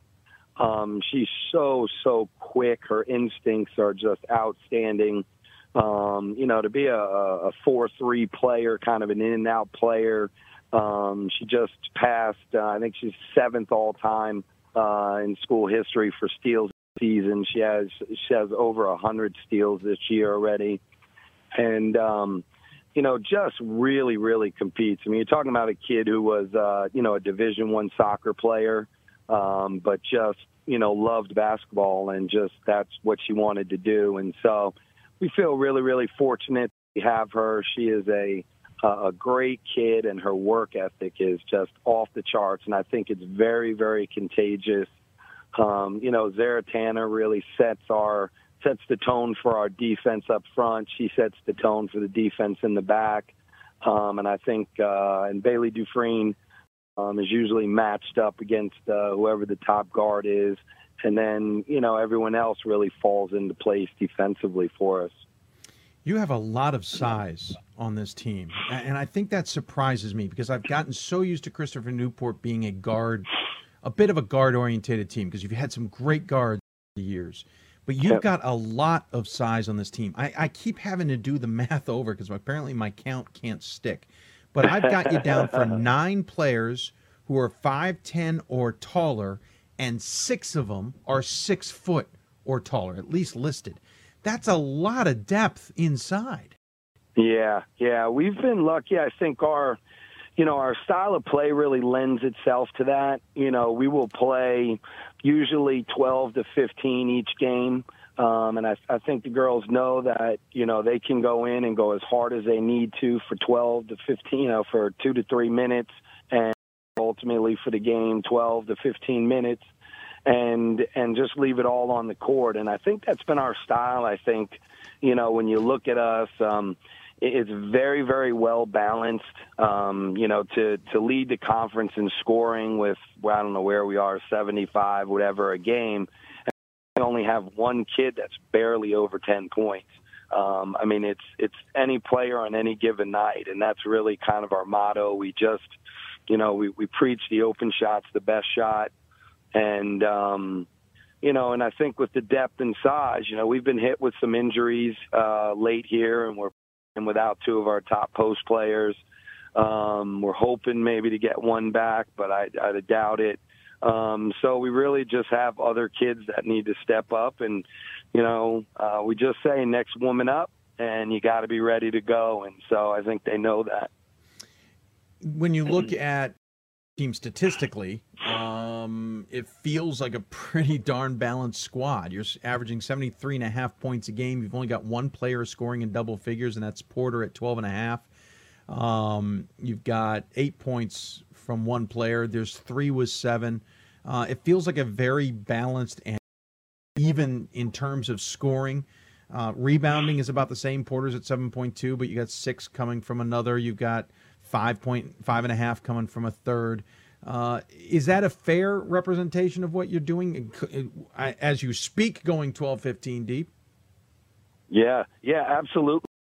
Um, you know, I think, you know, some of the coaches have said to me when we, you know, we'll talk in the summer or whatever, and they say, God, you know, I, I hate when we got to scout your team. He's like, it, he said, you guys are a nightmare to scout because you, you really don't know. I mean, we had, you know, with, with the injuries we had, probably, you know, I guess our, you know, fifth post player, um, you know, step up and have 14 last night for us and hit four threes in the second half.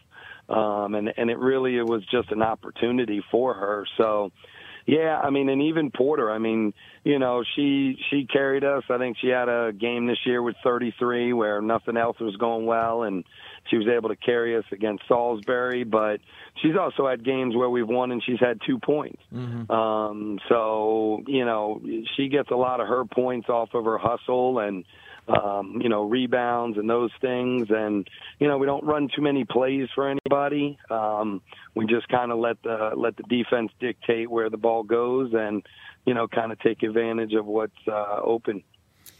What you guys are clicking along? This this CAC has been pretty deep, but it's even deeper in the Mid Atlantic region. Um, you and Mary Washington were pretty much clicking along for much of the season.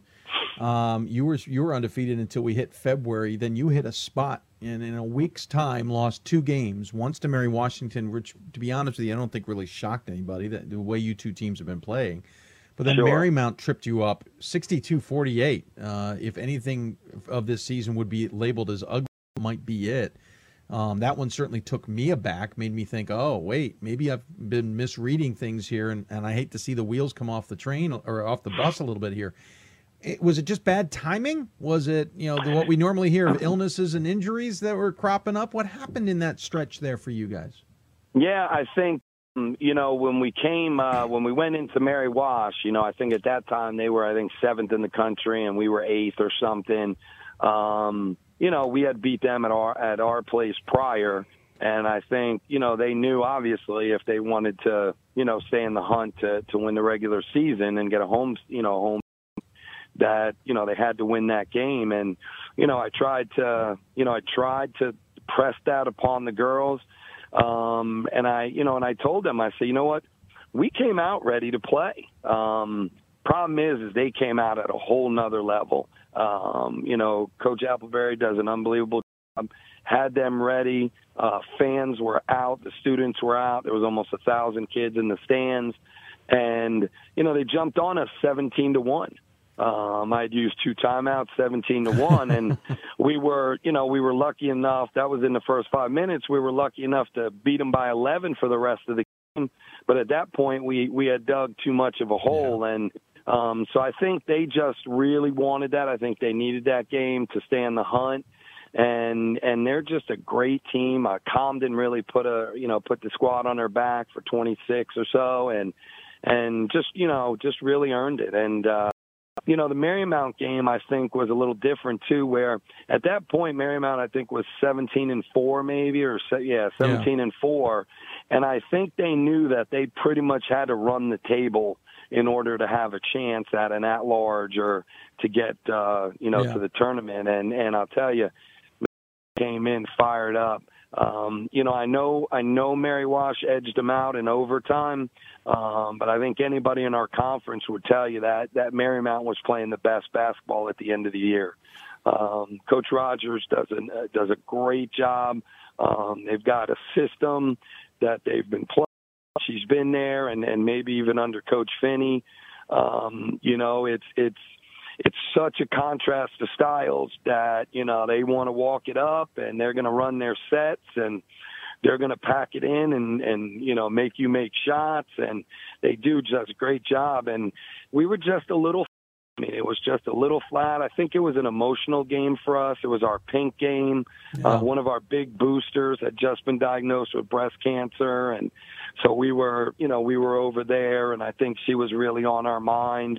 Um, and it was just, you know, it was one of those things. We had lost our starting center, but, you know, to be honest with you, uh, you know, I, I like I tell the girls, to me, those are those are all excuses. I mean, Marymount came out, and you know, like you said, the score was maybe surprising by, you know, beat us by 12, 13, 14. I'll tell you, the game wasn't even that close.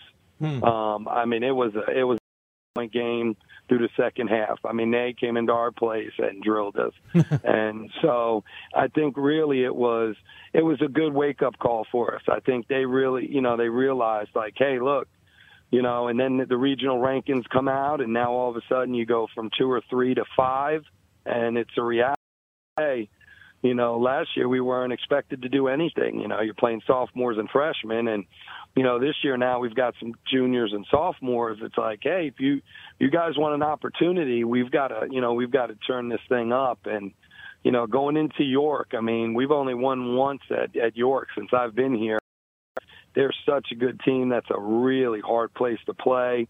Uh, Coach Whitman has always got them ready. They had four seniors. It was on senior night. I mean, that was a must win for us because if we didn't win that game, it was going to be a three-way tie between yeah. us, Marymount, and Mary Wash. Because of the tiebreaker, we were actually going to finish third. Yeah. So we would have had to play Salisbury at our place, who had us beat at our place. Is always a tough game for us. Then we would have had to go on to Marymount and then to Mary Wash if we were able to get through that. That's a gauntlet. Yeah. And I'll tell you, and, and I, I'm biased in our league. Um, you know, I know the NESCAC and the UAA, and I and was constantly. I mean, I know those leagues are traditionally strong, but I tell you what, I will put the CAC up against anybody. I mean, our top three teams. I know it's mathematical, um, the way rankings and all those things come, but I'll tell you what. Marymount is clearly one of the best 64 teams in the country. It's not even close. Um, and I don't know how it works. I don't know where they are in the rankings, um, but I think it's a shame if they don't get in. Um, you know, York, when I look at York, some teams, you know, that's an 18 win team. Um, you even look at Salisbury this year, who finished sixth in the conference. I mean, they beat Catholic who's yep. number two in the region. I yeah. mean, you're, you know, you're talking about six teams in the bottom catching up. Penn State, Harrisburg catching catching in. I mean, the league is so strong. Um, you know that I really, really hope to, that we get three teams in there um, because I think they really, really, I think we deserve it, and I think they're good enough to do it. The Mid Atlantic, I've said all season, has been one of the, the deepest in the women's side, uh, probably deeper than the Great Lakes. Uh, how I mean, we could literally see almost every team on the on the regional rankings as last week's regional rankings, you know, get selected. I mean, you get down to Moravian, sure. and now we're kind of splitting some Absolutely. hairs a little bit. And do they really sure. get in? Who's behind Moravian that should probably be in? Marymount may now leap Moravian in that case. My question to you is: yourselves drop off off the off those loss you know off that loss to Marymount. You saw yourselves drop in the regional rankings, and you're sitting fifth despite a really good winning uh, record. The SOS is on the lower side. Were you sure. nervous that if you didn't win this week, that you might be sitting home despite what has been a spectacular season? Yeah, absolutely. You know, I the year before I got here, um, you know, coming off a Final Four season, you know, the the team went 22 and 6 and lost to Ferrum in the championship and and got left out. Yeah. And so, you know, I know that's a reality. We tried to schedule a little bit stronger. Uh, some of the teams that in the past have been traditionally strong um, had down years, and I think that really hurt us in in that strength of schedule. Um, so you know, those are sometimes things that you can't necessarily help. Um, you know, help but I, I did feel like we needed to at least get to the championship game um, to have a to have a shot at an at large. Um, and I felt like, you know, if you lose to a Mary Wash or a Marymount in the championship, eh, you know, coming in having 24 wins, three losses, you know, I, I felt like that was um, that we had done enough, but eh, you know, like you said, I mean, the region is just absolutely stacked. Yeah. Uh, when you look at all the teams of having phenomenal, and so we talked about it you know, at practice before the tournament started, and and really, you know, we felt like our tournament started going to York uh, at the last game because we knew we had to get that number one seed. We needed to buy. Our injuries just was not going to allow us to play three games in five days, and um, that tournament started for us there. Yeah. And I told them, I said, you know, I said, ladies, look, you know, the only thing we can control, if we want to make sure we're 100% in, then then we've got to win this thing. And I Yeah. said, and if we don't win it, then we're leaving it up to somebody else, and you don't know who's going to be upset and and, and whatnot, and you just got to take care of business. So, I absolutely thought it was a realistic possibility.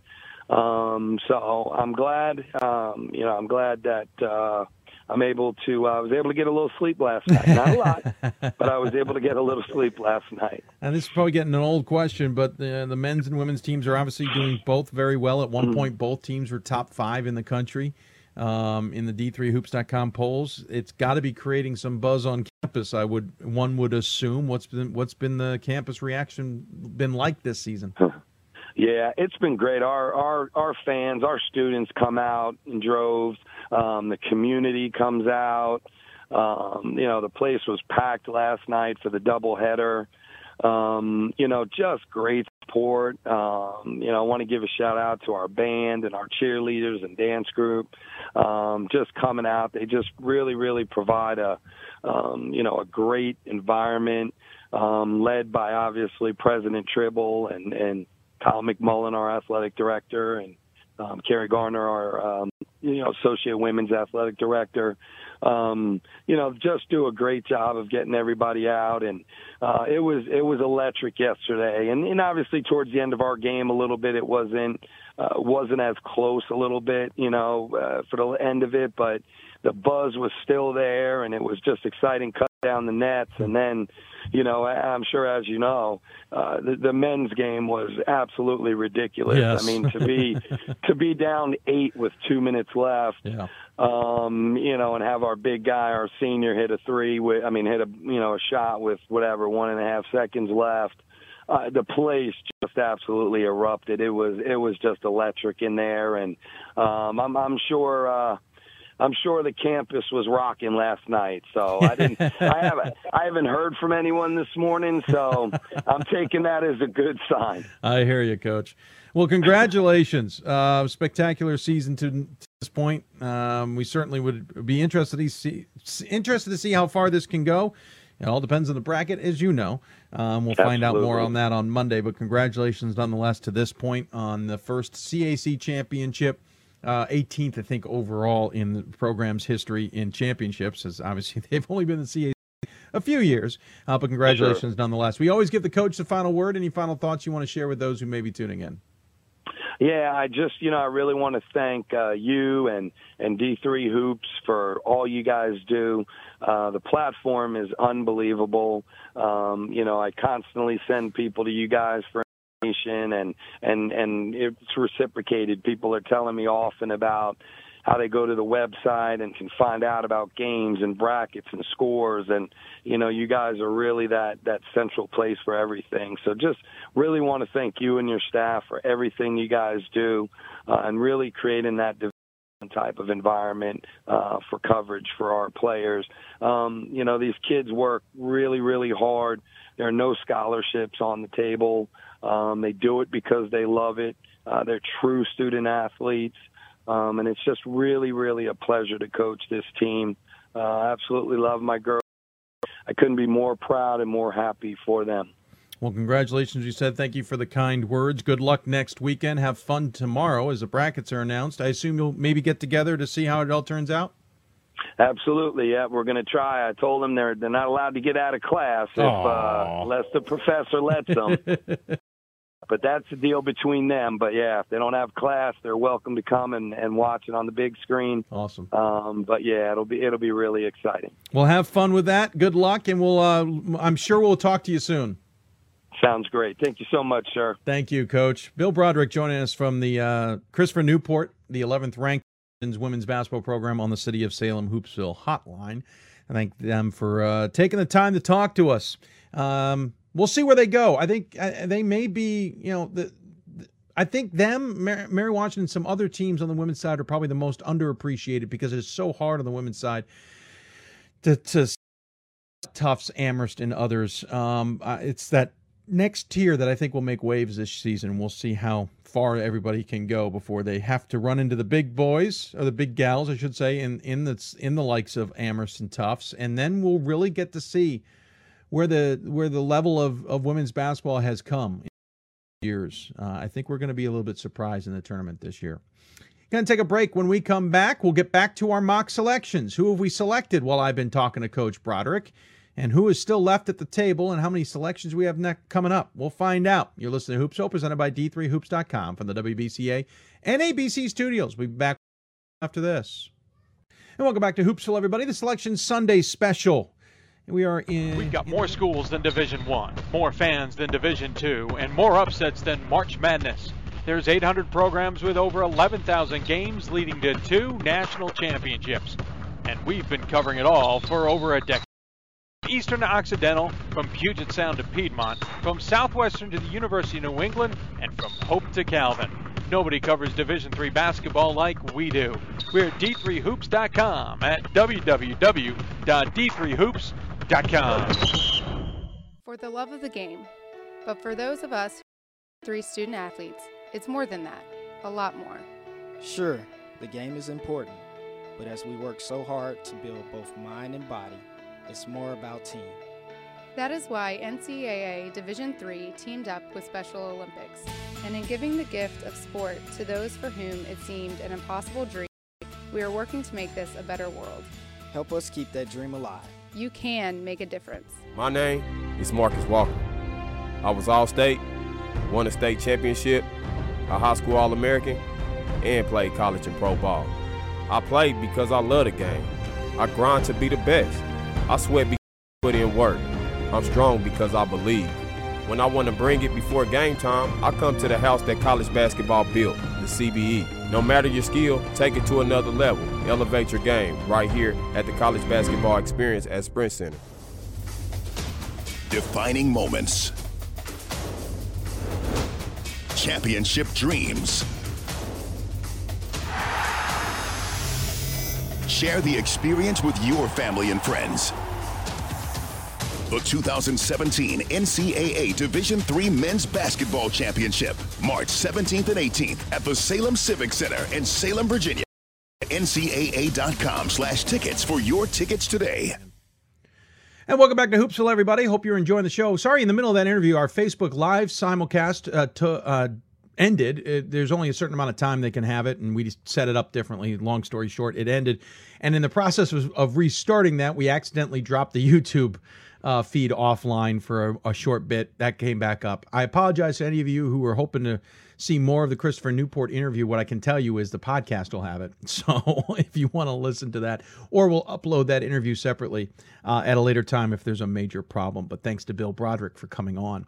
Coming up, by the way, we'll still hear SUNY Geneseo uh, women's basketball coach Scott Hemer. Geneseo unfortunately lost their first game of the season in the uh, SUNYAC title game against New Paltz. But an incredible story to get as far as they did. We'll talk to him. They're going to get in the NCAA tournament. They may even be hosting. Um, well, we'll talk to him coming up. So we've done the men's. There's lots of questions out there. Trust me, we will do our best to try and answer them, especially at the end of the show, if at all possible. Uh, I just checked my email and I got a vote in the top 25. So we're going to end the show. No, I'm just kidding. Um, we do have a top 25 that will come out tomorrow, and then we'll have one more at the end of the season for anybody who are curious. A reminder: the select the brackets will be announced 12:30 Eastern time uh, for the men. 2:30 Eastern Time for the women. We will have those video links at d3hoops.com. Yours truly will be the analyst for that. You might recognize the backdrop just a little bit. Uh, looking forward to that uh, tomorrow as well. So now we're going to switch gears and talk women's selections. I don't know if this will be easier or harder than the men. I'm hoping for easier, um, and but I'm not holding my breath. Joining me on this via the City of Salem Skype hotline is three young lads. It is Gordon Mann, uh, editor in chief at d3hoops.com in your upper left. BJ Spiegelmeyer, sports information director at DeSales. He knows this stuff quite well. And then James Wagner, assistant commissioner at the CSAC, also knows it quite well, and all friends here of the show. Gentlemen, thanks for taking the time. Thanks, Dave. Sure. Um, Thank you for calling me young. Yeah, I'm doing my best here, trying to trying to save face for me too. So it's a, it's how it works. Um, here's the deal: we have the same amount of picks on the women's side, though technically we'll do one less pick because there's one Pool B bid that we're basically going to get slammed out of the way earlier, and then we got the women's picks. Quickly, um, any thoughts on what we might see ahead of us? Dealer's choice. you know, I think Dave, there's been a bunch of teams that we've been uh, who sort of played their way into the tournament. We just think they're they're going to be in there. So uh, I'm not sure which portion of Coach Broderick's interview got cut off, but he he makes a fairly impassioned plea for Marymount getting in, and I think we all, before going through this exercise, we feel like Marymount's going to get in. And maybe there are people who feel the same thing with your your new sponsor there, George Fox. What you do when you go through this process is you see the numbers, and when you go through it like the committee goes through it, you'll see that there's some teams that will get in uh, faster than you think you will. They're not ranked in the top 25. That doesn't have anything to do with this. And there'll be some teams that you may feel either because they're close to home on the team, you go to their games, whatever it is, you may feel, oh, well, they're a lock. They definitely ought to be in it. And when you go through the numbers, you, you see that just isn't the case. So, um, the, the, the panel, as much as it can, tries to emphasize objective criteria over subjective criteria, like that or not, knowing that this is these decisions are still made by people. Um, so, I mean, I guess that's a, a rather disclaimer before we get into this. No, that's that's that's a pretty good one. Um, they will. I mean, we're gonna we're gonna talk about really good SOS numbers out of some teams. We're gonna be talking about some really gaudy win loss percentages and how they compare. We're gonna be talking about some other criteria. I do know the RAC started this morning putting what if together, um, and then the national call started, I believe, a little bit later, mainly because the women's games, especially the ODAC game, were one of the later games today. So the national committee got a little later start than the men did. Um, we have not been able to glean the regional rankings as well on the women's side as we have on the men's side for varying reasons. We are working off of last regional rankings and making any adjustments we see fit as to who we think would be getting to the table next. Uh, they may kind of mirror last week's because last week was so, uh, there hasn't been that many changes. Mm-hmm. Gordon, we did have a number of upsets, um, but not nearly as many as that would really rock the apple cart right? Yeah, tends to be the case in women's basketball. You know, you, a six seed is going to beat a, a, a, three seed in men's basketball. It's going to have a fair chance of doing that. Um, we did see a couple of six seeds make the conference title game in uh, in uh, Rutgers Newark was one of them, but it, it happens very rarely. So uh, you know, if you just watch the top 25 or the ranking, or it's our rankings of the NCAA, you'll notice week to week they don't. You know, there's not a lot of movement a lot of weeks. All right. Uh, so on that note, I figure we'll get into it. We should mention this year there is a Pool B bid. The GSAC dissolved. Those teams went off on their merry way. Uh, there was what Gordon was it 11 teams nationally in this year? That's right. Yep. So we're selecting one. We're not really doing much because the criteria data is not that pretty. Uh, but the best SOS came out of Santa Cruz, and we're pretty all comfortable that Santa Cruz is probably getting that pick. Agreed. Yep, so, I think that's right. Yeah, so Santa Cruz will technically be our first pick because Pool B is before Pool C. Um, and that's just to be fair to those in Pool B who do not have a conference or do not have an AQ opportunity. And so Santa Cruz is who we feel will go in. That will certainly make bracketing interesting, as uh, we at least have two California schools, SCIAC winner plus uh, Santa Cruz. And now to Pool uh, C. Um, Sorry, BJ's firing me funny little messages. Uh, I want to thank the DeSales uh, women's team, by the way, for watching. Um, anybody in the men's side, we kind of had about, I want to say, eight picks. We kind of knew we are going to get slammed in here and without much fanfare. Any ideas necessarily of how many we think we're going to slam in here pretty quick? Uh, I'd throw out a number. Probably there's probably at least eight, maybe ten that'll be pretty quickly off the board. I would agree. think I think that's right. You're going to see with the women's teams again. You're going to see higher winning percentages, which are going to, you know, in the men you got kind of trapped in the what do you favor this over that, and in the women you're going to see those a lot more teams with above 750 winning percentages. Uh, yeah, we're definitely going to get better winning percentages and better SOSs. We're not going to get into the scenario I think like did where we have some really subpar numbers and we're trying to hash them out. Uh, I really feel like this is going to be a little bit different. Um, if we're going on last week's regional rankings, and I don't see any major reason to change this, I think DeSales is probably at the table first in the Atlantic. Oshkosh is probably at the table in the Central. Uh, Geneseo in the East. Hope in the Great Lakes. Catholic certainly in the Mid Atlantic. Um, though uh, you know, Hope worries me. Hope's advantage right now, by the way, I should say, backing up, is that everybody in the in the rest of the region won, and that's why they're getting there ahead of Carnegie Mellon. Uh, if anybody else had lost, Hope I think would have been behind them. Uh, Tufts is obviously getting to the table first in the Northeast. In the South, uh, it looks like it's Lynchburg. I think that's relatively right. Um, yeah, it would be Lynchburg because they yep. lost to Guilford today, and I don't mm-hmm. see Maryville moving ahead of them for any particular reason. Uh, and in the West, Puget Sound, who everyone thought would get the automatic bid, moves in, and and I know we're supposed to technically go in order here, but I'm Puget Sound and Tufts are going to be pretty much locks to get in immediately. I would agree. I think Tufts is is a lock. Usually, anybody out of the NESCAC, uh, they're usually the runner up in that conference. Usually, is a lock because they do have a lot of good winning percentages in SOSs.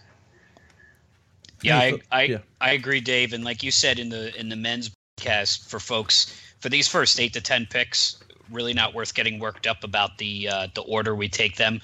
Doesn't affect bracketing. Um, as long as you're in, you're in. You know, if you if you know gun to your head for something, if you know for something like this, Tufts gets a lot of games against regionally ranked opponents because mm-hmm. they're in the north.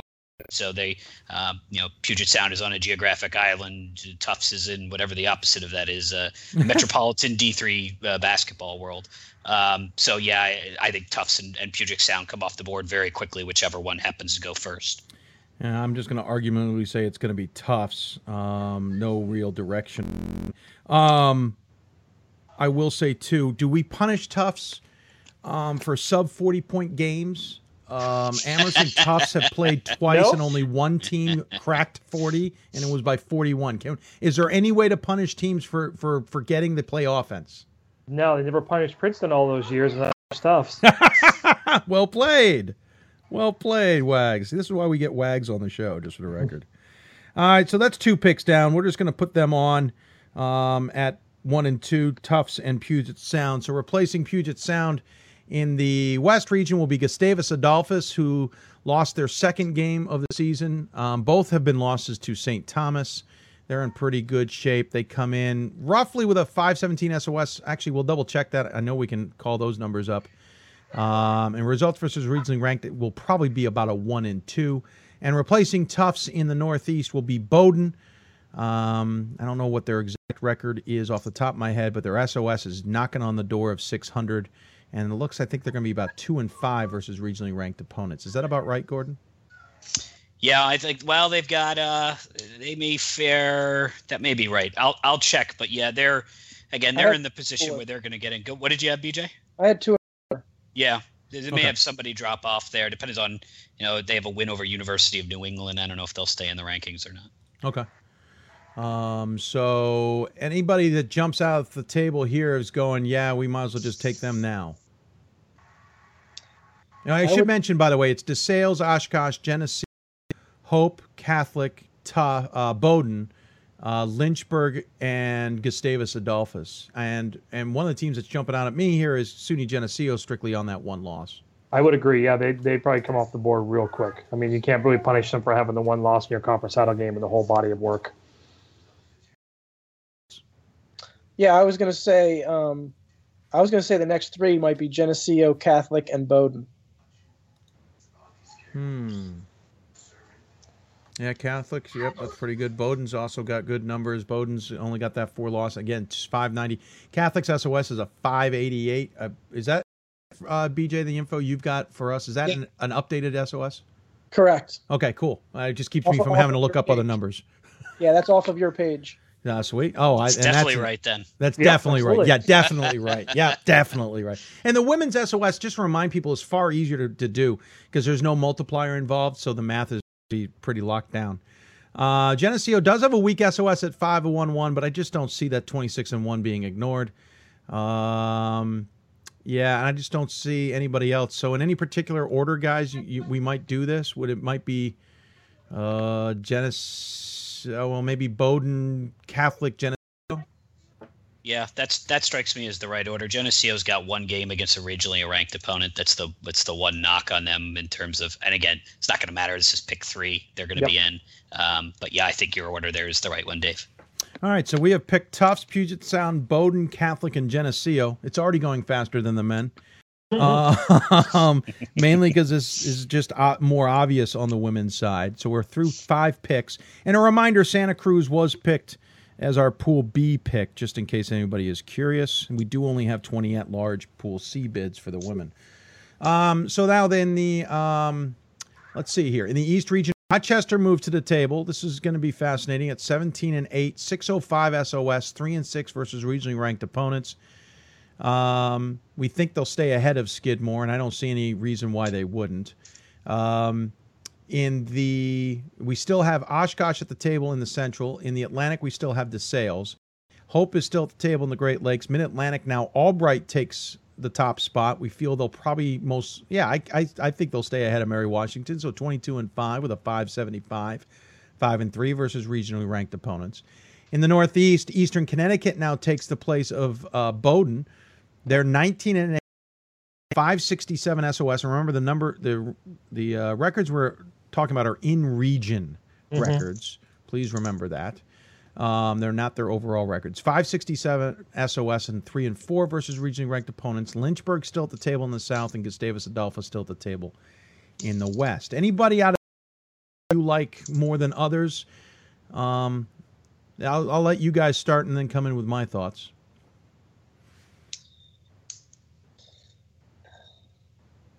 Um, probably Albright. I mean, uh, if I'm gonna pick three that you'd talk about, it'd probably be Albright, uh, DeSales. Um, I guess I'd say four. Albright, no. Albright, DeSales, Oshkosh, and Eastern Connecticut. Okay. By the way, Uh, does BJ have to recruit him? DeSales is in the I was, conversation. wondering, I was wondering if I'm not allowed to talk until they come off the board. no, I would, I would, I would go in that order. I mean, you know, Albright's had a strong schedule, so has DeSales. So I would, I would agree with those two. How much does Gustavus Adolphus enter the equation here with just two losses? I know it's a 517 SOS, but is that two losses that kind of the Geneseo story here where, where they're just to ignore? Yeah, I, I don't think so. I mean, I, I again, I, they're going to get in. Uh, you know, they're one and one. I, I guess if you, I guess they're one step removed from SUNY Geneseo, who's you know had two losses instead of one, and played, you know, with St. Thomas, who's probably exponentially better than anybody Geneseo played this year. Um, so I, I guess you could, I guess you could make you could make that argument there. Um, I'm kind of leaning towards, um, I think Albright here, 575, but the five losses over Gustavus Adolphus, uh, it's six to one. Mhm. Um, in just the sense of what order, of course. Um, Eastern Connecticut, I think with the 19 and 8 is going to have to be parked for a little bit. Yep. Um, Hope with the 520. Yeah. Rochester 17 and 8 and a 605 looks good, but I'm still I, I think they got to get parked with that 17 and 8 for a bit. Oshkosh certainly has an interesting Oshkosh has better numbers technically than you than than Gustavus because they're 24 and 3 with a 535 and 4 and 2. So maybe Oshkosh is the next team? Yeah, I was going to say, I think your next two in some order are Oshkosh and Albright. You guys thoughts on uh, agree or disagree? I agree with that. I mean, Oshkosh. It, you take a quick look at Oshkosh here as of last week. You know, you know, good winning percentage, three and two against regionally ranked opponents in that 535. So I, I would go in that order. Yep. Well, let's just put Oshkosh and Albright in. That's seven picks on the women's side, and we are flying in comparison to the men. The men were crawling by this point in time. Uh, so Oshkosh is now replaced by an interesting team here, and this is where the Central really gets interesting. And I don't know how much things may have been adjusted, but Chicago enters the table with a 58 SOS, eight and five versus regionally ranked opponents, and 18 and seven. Gordon, how big was their win over Wash U today? Uh, well, they played. They lost to Wash U yesterday. Yesterday. But that, that but I'm win, saying, I mean, that's a Yeah. big. That's a big. I, I said win. I apologize. I did. I didn't mean lose. How big was that result though for him here? Now they're 18 and seven instead of being 19 and six. Yeah, I it, it hurts. Uh, if they win, they get the automatic bid, and they're not in this conversation at all. And Wash U is one of the first four or five teams off the table. Um, I think that I think they still get in just by virtue of playing so many games, and, and I think we're going to find when we get down, we're going seven, eight line loss, some some seven and eight loss teams on the table. That's going to be unavoidable. Um, so they're going to the rest of the pack is going to kind of come to them, come back to them in terms of of winning percentage. Uh, but uh, you know, tough loss. They played Wash U very close both times. That's not an official uh, reason to to you know official part of the criteria, but they lost basically in the last minute uh, to Wash U. Uh, a, a big loss in a, in a conference that's tough to gauge uh, because they have a bunch of teams that have been in the top 25. They have some stellar individual players at Carnegie Mellon and uh, at Rochester, but their um, their numbers they just weren't able to put to those teams separate themselves from the second half of the UAA enough. Case Western and those teams where their their winning percentage is pretty low. The other thing I find interesting, we already have two UAAs at the table. There's there is a chance we could have three at the Mhm. table, depending on how we select here, and head to heads could become an interesting factor. Rochester and Chicago. Uh, Chicago beat them twice, did they not? Yes, I believe they so did. that's going to be an interesting scenario here with both of these sub or above 600 SOS teams. Yes, Um, Chicago beat Rochester twice. Now that's going to Yeah. be that's going to be that's going to play out fascinating. By the way, I forgot to mention Mary Washington at the table in the Mid Atlantic now. Uh, they are 23 and four with a 555 SOS, four and three versus regionally ranked opponents. That some of those four wins include uh, a win over Christopher Newport and a loss to Christopher Newport. Um, two losses to be exact. They also beat Marymount twice and lost to Marymount once. Uh, they also have a win over Lynch Henry. So this is Mary Washington's uh, resume is fascinating. Um, Eastern Connecticut still at the table. Uh, Lynchburg still at the table, and Gustavus Adolphus still at the table. I'm kind of leaning here and seeing that Gustavus Adolphus record, which is 23 and two, one and two versus regionally ranked opponents with a 517. Do you think it makes a play? You've Only got the two losses, or are they still sitting for a bit? No, I think it's I, again. We have Geneseo coming off the board fourth, and this is this is essentially Geneseo's record with a you know with the unfortunate for them uh, spot of being in the same conference as St. Thomas. And St. Thomas, this is a conference where they play each other uh, just once in the regular season because they have so Mhm. many teams. So those two teams play a bunch of teams um, uh, twice a year. But uh, just as the way it broke this year, St. Thomas, uh, Bethel, and Gustavus, who are the top three teams, all played each other just once apiece. So uh, um, good in terms of winning percentage, less good in terms of strength of schedule. But I I think it's fine to take Gustavus uh, as the next pick here. I would I would take them all. I do have them as one and two because they've lost to St. Thomas twice. Right. Yeah, But they beat I Bethel. I didn't have that region updated when I sent it. No, to that's fine. I just wanted to make Yeah. sure I'm not losing my mind on that one. that's right. And, go, yeah. and going back to Chicago, Dave, I don't know if you, I have them. Well, be, thanks to BJ's efforts, I have them. Um, I believe eight and four in the regional ranking, eight and four against regionally ranked opponents. So that's pretty big in the Central. They have eight wins because Washington. Uh, lost Wags there for a second. Oh, you're back. You're back. What were you saying about? Okay. I'm saying that Chicago, I have them, uh, thanks to BJ's efforts, has them eight and four in the regional against regionally ranked opponents too. So even though they're 18 and 60, still get eight of their 10 wins against regionally ranked opponents. So that, Oh, I don't know if that weighs into it as well. Yeah, that's a big number when it's not results versus regionally ranked, or um, not once ranked, always ranked like it used to be. That's a big number. Um, Yeah. admittedly. So we got Gustavus Adolphus in next, unless you guys have an issue, which puts George Fox to the table. George Fox benefited last week of beating Whitman, and they had to leapfrogged up to fifth. I see no reason, despite a loss to Whitman. So they're one and two versus Whitman in in and four versus regionally. I think is correct, but I uh, the one win is to Whitman. They've uh, then lost to Whitman twice. I think it's one and five because they just lost to Whitman this week. Okay, so it is right. one and five. Got it. So Okay. one and five with a 552, 18 and four. Their overall record's 21 and four, but what's hurting is three of those games were non-division three. they're at the table. Lynchburg is at the table still. Eastern Connecticut remains at the table. Mary Washington is there, along with Hope, who's still at the table. We have Rochester at the table, along with Chicago, and DeSales is still there. So we're, we're now we're kind of getting into some a little bit of more interesting you know selections. Do you guys jumps out, or are these are we starting to not split hairs, but starting to find you know com- some commonalities?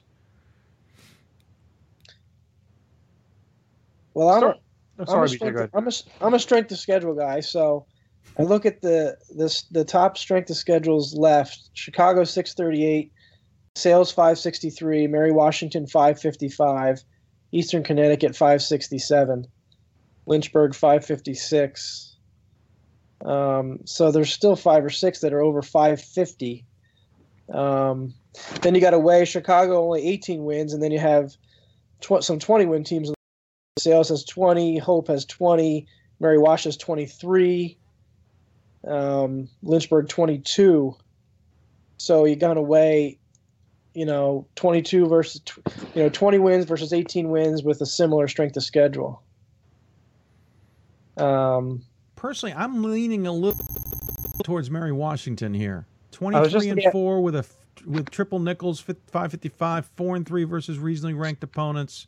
yeah, That's kind of where 23 my the leaning is. win, the 23 wins really stands out. Yeah, that's what I was about to say. Mary Wash. All right, so let's just go with Mary Washington as our ninth pick, um, which will put Marymount to the table, another CAC. By the way, the Mid Atlantic, I will warn you all now, there's a chance we're looking off the table somewhere. Um, Mary Washington's to the table, or uh, Marymount's to the table now, 22 and 5, 554 SOS, 3 and 3 versus region ranked opponents. So the only difference between Mary Washington and Marymount is a win and a loss. Um, Yeah. It's and- Wednesday nights. Wednesday nights overtime game. Yeah. It was a two two point game uh, at Mary Washington. And Gordon, how about Marymount storming into this conversation late in the season?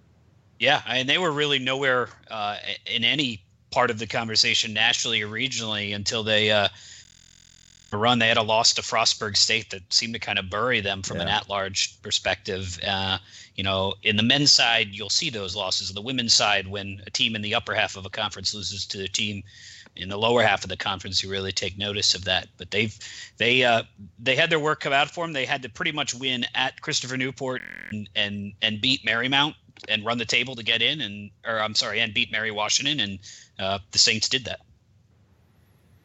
Anything jump out at you guys here? I find it interesting. Marymount almost feels like the, the default pick in my mind based on what I did with Mary Washington, but they are 22 and 5 versus 23 and 4 and I'm, it brings anybody else into the into fray into the into the fray. I, I don't I don't I mean the only the only team that can match their win total is Lynchburg. Yep. um, and they have two more losses and the same strength of schedule. And then one more, one more loss in the same strength of schedule. Well, and Marymount's results versus regionally is also far stronger than than Lynchburg's. That, yeah, it is three wins versus one. You know, Hope is yeah, Hope's 20 and 4, so that that's not it. Rochester right. Uh to say yeah, I- is this almost a back-to-back CAC pick? Might be. Yes. Yeah, I think so too. All right, so let's take Marymount with number 10. And I'll recap them and then we'll take a quick break and reset things. But our, our pick so far, again in Pool B, we went with Santa Cruz. Then in Pool C, we led with Tufts, then with Puget Sound. Granted, this order may not be exactly right, but Bowdoin, Catholic, then Geneseo, Oshkosh, Albright, and Gustavus Adolphus, and then back to back CAC Mid Atlantic pits with Mary Washington and Marymount. That allows in the Mid Atlantic to bring up the only other team that was regionally ranked, Moravian, 18 and 7, 581, but a 1 and 7 versus regionally ranked opponents. They are one of those who beat Scranton. Uh, Gordon, were they the first team to beat Scranton, or was that Catholic? Catholic was the Okay. first team. To, Catholic, then E Town. Yeah, so Uh, just piled on. Yep. Right. as, Exactly. uh, as Scranton lost three and four day or four games. Um, why don't we take a break? It's not a long, but we'll take a break here and reset where we are. And when we come back, we'll tackle the rest of the picks. Um, Gordon Mann's in the upper left, BJ Spiegelmeyer in the upper right, J- James Wagner in the lower pod, and of course myself. We'll be back with more hoops right after this. We've got more schools than Division One, more fans than Division, and more upsets than March Madness. There's 800 programs with over 11,000 games leading to two national championships. And we've been covering it all for over a decade. From Eastern to Occidental, from Puget Sound to Piedmont, from Southwestern to the University of New England, and from Hope to Calvin. Nobody covers Division III basketball like we do. We're at d3hoops.com at www.d3hoops.com. For the love of the game. But for those of us who are Division III student athletes, it's more than that. A lot more. Sure, the game is important, but as we work so hard to build both mind and body, it's more about team. That is why NCAA Division III teamed up with Special Olympics. And in giving the gift of sport to those for whom it seemed an impossible dream, we are working to make this a better world. Help us keep that dream alive. You can make a difference. My name is Marcus Walker. I was All State, won a state championship, a high school All American, and played college and pro ball. I played because I love the game. I grind to be the best. I sweat because I put in work. I'm strong because I believe. When I want to bring it before game time, I come to the house that college basketball built, the CBE. No matter your take it to another level. Elevate your game right here at the College Basketball Experience at Sprint Center. Defining moments. Championship dreams. Share the experience with your family and friends. The 2017 NCAA Division III Men's Basketball Championship, March 17th and 18th at the Salem Civic Center in Salem, Virginia. Visit ncaa.com slash tickets for your tickets today. because we just have nobody else. Mm. That. Welcome back, everybody. We're back here talking uh, women's selections. Uh, Gordon Mann, BJ Spiegelmeyer, James Wagner, and myself, Dave McHugh. By the way, don't forget about the Hoopsville fundraiser, please. I'll talk a little bit about more in a bit. We've selected technically 11 teams on the women's side, 10 in the Pool C scenario. Uh, we just mentioned them Santa Cruz, Tufts, Puget Sound, Bowdoin Catholic, Geneseo, Oshkosh, Albright, Gustavus Adolphus, Mary Washington, and Marymount. Uh, we've got a few more to select. Um, we also have up ahead an interview with SUNY Geneseo women's basketball coach um, Scott Hemer. Uh, gentlemen, just to remind everybody, uh, in the Atlantic region, DeSales is still at the table with their 20 and 7 record, 563 SOS, 5 and 4 versus regionally ranked opponents. Chicago remains at the table in in the Central, 18 and 7, 638 and 8 and 5 RRO. In the East, we're at Rochester, 17 and 8, 605 and a 3 and 6. In the Great Lakes, it, Hope remains at the table, 20 and 4, 5 5 and 3 results versus regionally ranked opponents. Then in the Mid Atlantic, uh, we're down to Moravian, the last team regionally ranked last week, and we can't figure of anybody who may replace them uh, from that region. Everybody behind them that we could consider had lost as well. 18 and 7, 581 SOS with a 1 and 7 versus regionally ranked. In the Northeast, uh, Eastern Connecticut remains at the table, 19 and 8 in, in division, 567 with a 3 and 4 result versus regionally ranked. In the South, Lynchburg continues to sit at the table, 22 and 6, 556 and that 1 and 5 versus regionally ranked opponents. And then in the West, it is George Fox, 18 and 4, teams off of what their overall record is due to non-division teams. 552 SOS, 1 and 4 versus regionally ranked opponents. Anybody here jumping out as being a, a sure bet?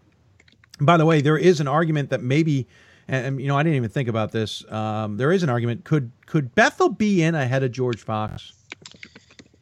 Uh, not in, but on the table ahead. They're 21 and four with a 530, 0 and three versus regionally ranked opponents. Definitely possible because George Fox went 0 and 1 this week, and Bethel won a game. What do you think, Gordon? Do you think there are three more wins, identical losses, but a difference less of 0.02 or 1.8 is enough to maybe move them ahead despite no wins against a regionally ranked opponent? Yeah, 0 and 3 against 1 and 5. Uh, that wasn't the light going off of my head, but Yeah. it's not right there. Oh, yeah, Um, only three against one and five. I think you might want to take At least you have the one in your pocket. Yeah, I think so because there's no proof that Bethel can beat, and that's this has sort of been the knock on them all year. There's no proof that they can beat anybody who's in this conversation because they've only played two games. They've lost them both. They were close with Gustavus. Uh, I would still stick with George Fox if Okay. they if they hadn't decided that the three wins difference was enough last week. I don't. I don't. Maybe four. Maybe four tips them over, but I, I would. I would still stick with George Fox. Well, it would have been a two-win difference last week, admittedly. Oh, correct. Right. But still, I see your point. Absolutely. Yeah. Um, anybody else with thoughts? I don't. I don't know. I mean, Leave it. I can only imagine how long the actual West Region Committee sat and talked about this, and and you know they follow it. So Yeah. it's really it's a really tough call because George Fox has less wins but a higher strength of schedule, and a regionally ranked win, and just has more wins really. Yeah. Probably stayed the way it is. Okay, so I just want to make sure we're not maybe having the wrong team at the table, basically. So we'll leave, we'll leave George Fox at the table. So back to then the conversation at hand. Who at this table uh, is jumping out at you at going? Okay, maybe we need to get them in now. I think Moravian's out of the conversation despite that 581 and a one and seven. The one and seven is what's killing them. Mhm. Uh, in the Great Lakes scenario, I think Hope at least is now stronger in the conversation with 20 and 4, uh, 5 and 3 versus regionally ranked opponents. Wes is stronger than teams we've already picked at 520. Um, I think Rochester's. I don't think Rochester gets there with the 17 and 8 right now. Yeah, Chicago, I, I, I don't. Think I don't think Rochester. I don't think Rochester gets to until Chicago does because they're 0 agreed. 2 against mm-hmm. them. Yep, I agree with you. I absolutely, and that was what I was going to say. Chicago all trumps them in strength of schedule, results versus regionally ranked opponents. They've got one win better. They've also got two head to head. So I don't see how Chicago would get in behind Rochester. So Rochester's parked until Chicago comes off the table. I agree with you, Gordon. And then we've got DeSales, twenty and seven, good five sixty three and a five and four versus regionally ranked. Is there?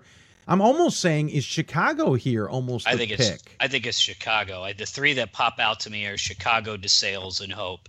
Uh, Chicago's got more wins against regionally ranked when their strength of schedule.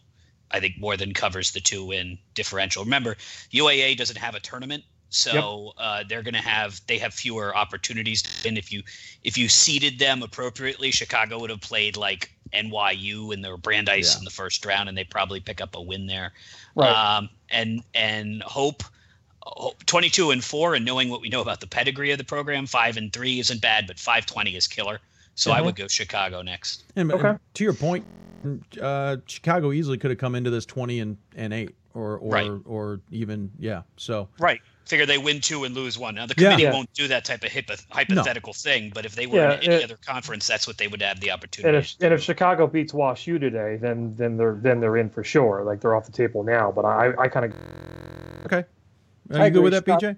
Yeah, I'm good with Chicago next. Yep. All right, so Chicago will go in. Interesting enough, a couple years ago, Chicago in a similar boat with a similar uh, record. The difference was they didn't play enough D three games.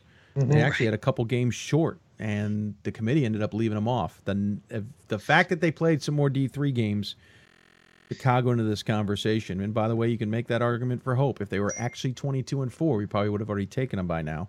Mhm. Um, so Chicago's on the board, which brings Illinois Wesleyan to the table here. They at least that's what we're keeping. Uh, we're keeping them ahead of Concordia, Wisconsin. And the reason is, yes, Illinois Wesleyan is 18 and 8. That's 619 SOS and 4 and 7 versus regionally ranked opponents. Concordia, Wisconsin is 21 and 2, 496, 0 and 0 versus uh, regionally ranked opponents. I do ask you this question though. Granted, it would have been a move from 7 to 5 to trump Illinois or at least Illinois Wesleyan coming back to the fold because Concordia Wesleyan is 21 and 2 and because they're basically a 500 SOS, would they have possibly moved ahead of Illinois Wesleyan? The women have appeared to really like results versus regionally ranked opponents, and I'm wondering if that's why they're here. You know, Illinois Yeah. Wesleyan ahead. Yeah, I think that the the main part of the criteria is record against regionally ranked opponents, and if you don't have anything to show for it, you know, so the team does, even if it's a one and six, I mean, at least they've gone out and they played those teams. Whereas, opposed if you don't have one, you can't base, you can't match them head to head because if they don't have a regionally ranked win or loss, you can't really compare them. So you guys good with Illinois Wesleyan staying ahead of Concordia, Wisconsin? Yeah, I think so because I think also both teams won. Uh, actually, Illinois Wesleyan lost two games. So Illinois Wesleyan, the CCIW has that weird thing where they Oh, finish yeah. their day on a Tuesday. So they lost two games this week. Both were to Wheaton. Uh, so they went one and two. Concordia is in a six-team tournament, so they had a bye in the first round, and then they beat whoever it is they beat. I think it was Alverno in the semifinal, and then lost to Lakeland yesterday. So I, I think Illinois Wesleyan still stays in front of uh, in front of the Falcons here. Yeah, I can't I can't jump a 496 strength of schedule over a 619 Yep. because Yeah, of I three. mean, you know, six to four games, and it's it it, it Illinois Wesleyan is covers their covers their situation by a landslide. All right, so we'll put, keep Illinois Wesleyan at the table, and of course it's Rochester as well. Uh, Hope in the Great Lakes, along with Moravian in the Mid Atlantic, Eastern Connecticut, uh, Lynchburg, and George Fox. Um, anything here that says no? I think this pick goes this way. I'm starting to look at DeSales a little more. Yeah, I, I think the next I think the next two I think are DeSales and Hope in some order. That's kind of where I was headed too. Yeah, I, I was looking at DeSales, Hope, and Lynchburg. Let me just throw this wrinkle at you though. DeSales is 20 and 7, 563, 5 and 4. Lynchburg is 22 and 6, 556, 1 and 5. Does that make Lynchburg a better candidate than DeSales? Two more wins, equal SOS, similar. res- No, the, our, our, the results definitely go with DeSales at 5 and 4. Mm-hmm. Here's where I, here's where I would break that tie, and I know everyone probably thinks I'm biased, but DeSales, DeSales has everything's pretty much the same except DeSales has two less wins. Strength of schedule same. We have five regionally ranked wins. They have one. Both teams played Albright, I believe. DeSales beat them. Lynchburg did not. Okay. That's part of There's the a common criteria. opponent. Okay. That would so be it. That's where I would give Okay. DeSales the edge in that tiebreaker. So Now, Lynchburg's both probably teams not are- coming off the table. Probably getting in, so it probably doesn't matter. But Yeah. for right now, I think I would put DeSales over Lynchburg because of that Albright win and the Lynchburg losing to them. Basically, that just means Lynchburg sits until we do get DeSales off the table. Right. Um, so okay, I just wanted to add that. So we're talking maybe DeSales and Hope here in some particular order, and I think just based on SOS and uh, results and stuff, I probably would go DeSales first, Hope second. Okay, I go with that. Yeah, me too. Okay, so pick eleven for us in Pool C will be No, pick, tw- pick 12. Pick- uh, Yeah, sorry, pick oh. twelve. What did I say? Chicago was 11. Right, Chicago eleven, DeSales twelve, and then in thirteen we are sliding in Hope. Mm-hmm. Um, and Hope now, and both interesting enough, both were at the table since the beginning of this conversation, so that long wait is over. Um, luckily, none of them are on the conference committee and getting a call now. uh, replacing DeSales will be Rowan, 19 and 9, 560 SOS, 2 and 6 versus regionally ranked opponents. No, I, I agree with you. We're not, we're not 100 we're not 100% sure it's Rowan, Dave. I'm sorry to interrupt you, but uh, no, on my sheet, on my sheet I have Rowan ahead of Misery, but Misery was ahead of Rowan in the last ranking. That's true, but I like the move. One Just more because win Misery and lost better their SOS. only Misery only lost their only game this week, and so Rowan Rowan won one game, and their strength of schedule was 0.4, 0.04 higher. Yeah, Yeah, Rowan won. Rowan won the game though. They won uh, their Oh, was it? tournament was Saturday. Yeah, that's right, it starts Saturday, yep. Saturday. So Mhm. their only game this week was a loss to Montclair. Oh, Yes. Oh, okay. In Montclair. Correct. Okay, so then I'm not necessarily.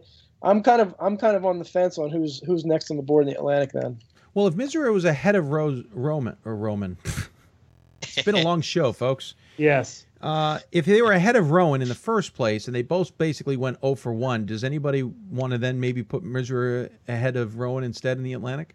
I think that I think that probably makes sense. Mhm. Okay. Yeah, so- I'm looking. I'm looking at some of Rowan's games. They they beat Lehman College and they lost to Albright by four. Go. Um, so I, I would go with that that uh, suggestion.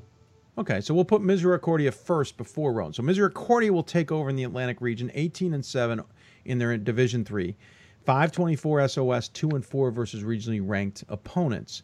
Uh, Illinois Wesleyan remains from sh- the Central, uh, Rock East.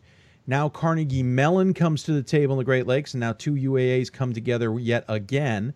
And um, I think Rochester's in trouble again, if I remember. Didn't Carnegie Mellon beat them twice as? No, they they lost to Rod. They split. They split. Yep. Uh, 18 and 7, 603 SOS for Carnegie Mellon, 1 and 5 versus regionally ranked opponents. In the Mid Atlantic, uh, Moravian's still at the table. In the Northeast, Eastern still at the table. In the South, now Lynchburg is still at the table. In the West, it is still George Fox. Uh, we're going to make two more picks, by the way, and then we'll hear from Geneseo head coach Scott Hemer. But you guys, any thoughts on what we have? At- Um, I, I mean, we were talking about Lynchburg, and we were comparing them to DeSale, so they're probably um, someone we should talk about. And then uh, probably Eastern Connecticut with uh, 19 wins, 567, three regionally ranked wins. Hmm. Yep. I like. Any other thoughts, guys?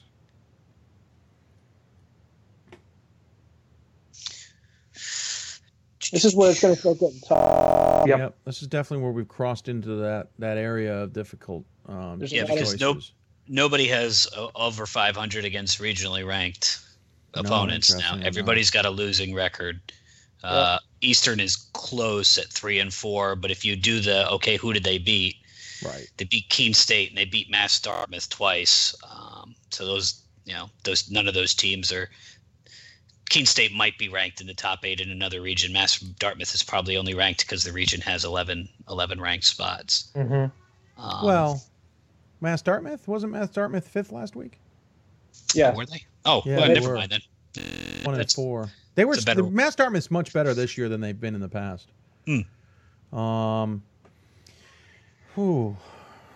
Yeah, the the results versus regionally ranked is not helping in this situation. Yeah, there's not. Yeah. Um. I'm. hmm, I'm almost. Illinois Wesleyan has four regionally ranked wins, but seven losses. I'm almost leaning towards Eastern Connecticut, to be honest with you. Where, where were you leaning, uh, BJ? I was looking at Eastern Connecticut and Lynchburg. Lynchburg has 22 wins. That's a lot. Yeah.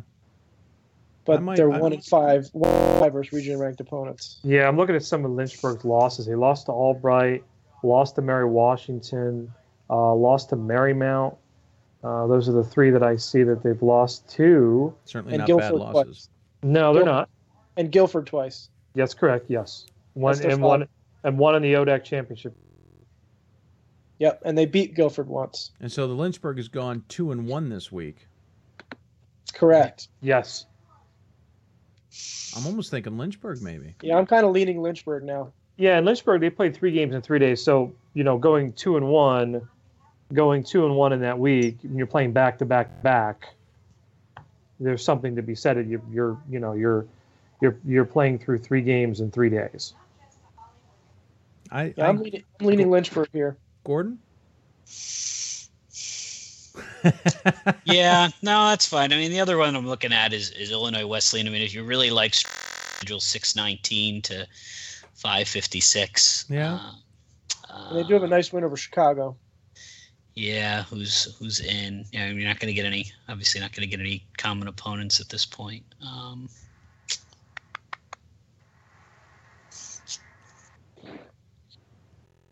I'm Yeah. still thinking Lynchburg just with the, the amount of wins. yeah, that's Mhm. fine. I've been Mhm. wrong on the ODAC before, so I'm fine with that. I'll go with Lynchburg. All right, so we'll put Lynchburg in as pick 14. One more pick, and we'll take a nice break here to do some work behind the scenes while we listen to Scott Hemer.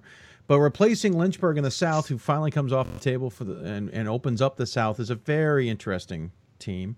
In Maryville, 22 and 4, 495 SOS, 1 and 2 versus regionally ranked opponents. I just want to present the fact do we want to keep them there versus Texas Lutheran, who's behind them, 20 and 5, 477, 3 and 1. Personally, I'm fine with Maryville. I don't see either of them have made an argument to change that equation, but I just want to make sure. Yeah, so Texas Lutheran would have went. Oh, the, the records are up to date here. They would have went one and yeah. They would've won one one. One and one. Lost Yeah. to Trinity today in the title game. Yeah. Maryville uh, went one and one. They lost to Piedmont yesterday. Yep. Um, yeah, I would. I would leave. I think Maryville's still ahead on everything except regionally ranked, and they're Texas Lutheran's now three and two. Piedmont's probably not regionally ranked, so Maryville's still one and two. Okay. I guess that was the correct answer there. Yeah, nice ding. Nicely timed. That was wonderfully done. All right, so we'll just put Maryville then at the table with a 22 and 4, 495, and a 1 and 2 versus regionally ranked opponents. Um, So this is going to be our, our 15th pick in the Pool C category, and then we'll listen to Scott Hemer when we're done with this pick. Anything that jumps out here is, is the Illinois Wesleyan Gordon now starting to become a factor versus Eastern Connecticut. They have similar records, but the SOS clearly is in um, Illinois Wesleyan's favor. Um, or does Moravian even get into this fray at 18 and 7, 581? Uh, what about Carnegie Mellon? Similar record, so three. Um, Rochester, similar record, 605. Um, Rowan, well, they're yeah. it- it- what we what we have are similar records for everybody. Mhm. Massive SOS differences, and the regional results not really helping us in the sense of they're all losing results versus regionally ranked opponents. Though I do wonder who's got the better win in that group. I look at Rochester with a win over Wash U. Yeah, that that helps. Right. So Rochester's one and one against Wash U. Illinois Wesleyan's zero and one. Uh, Carnegie Mellon. Yep. Rochester was zero and two against Chicago. Illinois Wesleyan was one and zero. So that Yep. might negate the Wash U difference. Rochester lost twice to Chicago. so All it's right. all a big circle. Thanks, Yep. guys. Thanks for looking that info up. That really helped. I still I like I like Illinois. They've got the highest strength of schedule, as you mentioned. The winning percentages are all very close. They've got one more have, win. do have four regional wins too. Yeah, Right. I, I, I, I, I like them to here narrowly over the other ones we've talked about. Granted, we're talking about a 690 s uh, win loss percentage, but at this point, I think it, you you have a valid. point. Yeah.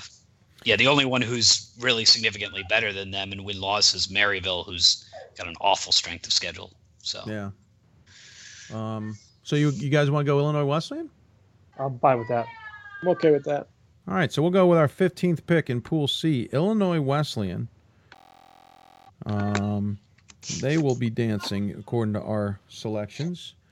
Um, and just before we reset it, that will mean Concordia, Wisconsin comes to the table, 21 and 2, 21 and 4 overall, but 21 and 2 in division. 496 SOS did not play any regionally ranked opponents. We have five left. What we're going to do is take a break at least with you guys. We have this interview with Scott Hemer. The rest of us will chat and see if we can bang out a couple more of these selections. So by the time Scott is done, we have been much further along the way. Um, so yeah, we're going to do that. So we're going to hear from Scott Hemer coming up. We'll also commercial break. Also, please consider the Hoopsville fundraising efforts. Uh, the fundraiser runs out soon. We're only about 35% of the way to the goal. We'd love to get a little further than that. If you got questions for us, there's plenty of information on our website. We'll be back. Scott Hemer joins us here on the City of, Salem's uh, Hoopsville Hotline. You're listening to Hoopsville, presented by D3Hoops.com for the WBCA and NABC studios. More Hoopsville when we return. I used to never really talk. Ever. Uh, I was afraid if I said something wrong, everyone would laugh at me. But then I started to play golf with Special Olympics. It helped me to find my voice. And now everyone else is speechless. This is why we love sports. It's in the way they play, free from the pressures and all the money talk. Playing for simply the love of the game, where everyone has a shot at their definition of success on and off the field. This is what we love about sports, and what we can still love about college sports.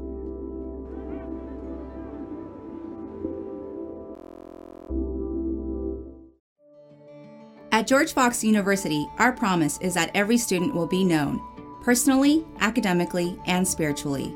To be known means professors and staff know you by name. It means you're valued, encouraged, and challenged. It means we'll listen to you and with you as you your life. At George Fox University, you will never be a number. You will be known. Visit georgefox.edu to learn more. We've got more schools than Division 1, more fans than Division 2, and more upsets than March Madness. There's 800 programs with over 11,000 games, national championships, and we've been covering it all for over a decade. From Eastern to Occidental, from Puget Sound to Piedmont, from Southwestern to the University of New England, and from Hope to Calvin.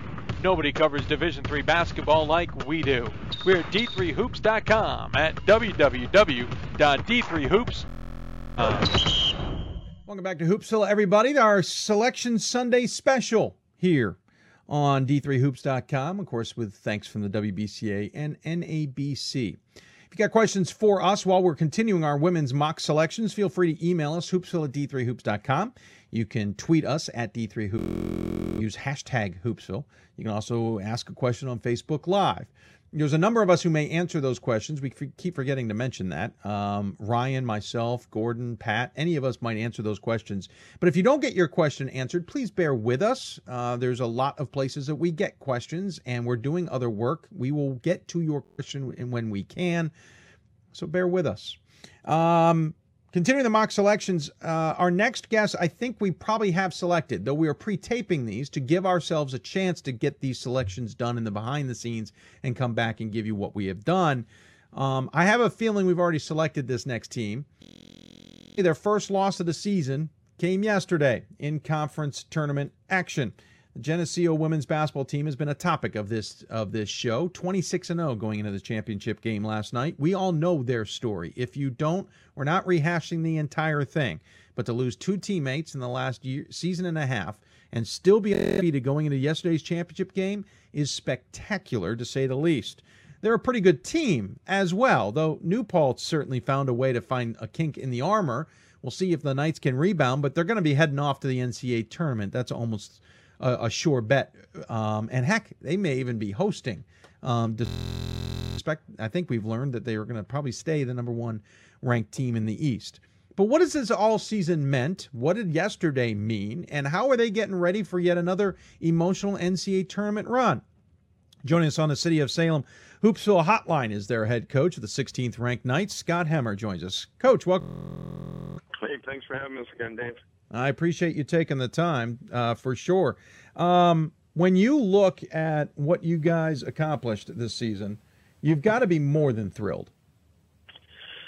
Yeah, I, I mean, with with everything they've gone through, um, to to get to 26 wins, it's uh, it, it's quite miraculous. I, I give them all the credit in the world. I said to uh, to them afterwards, you know, failure defeats losers, but inspires winners. Uh, it was a quote that that I'm fond of, and these kids are winners, and um, you know they'll, they'll be ready to go if we're called upon to play again. But you know they've they've demonstrated courage to keep playing despite all the adversity, and and again that's what makes them winners, and and that that will never be taken from them on any scoreboard losing the championship game's tough, plain and simple. We all know that. It's mm-hmm. it's you know it, you can be 15 and 10 and losing the champ.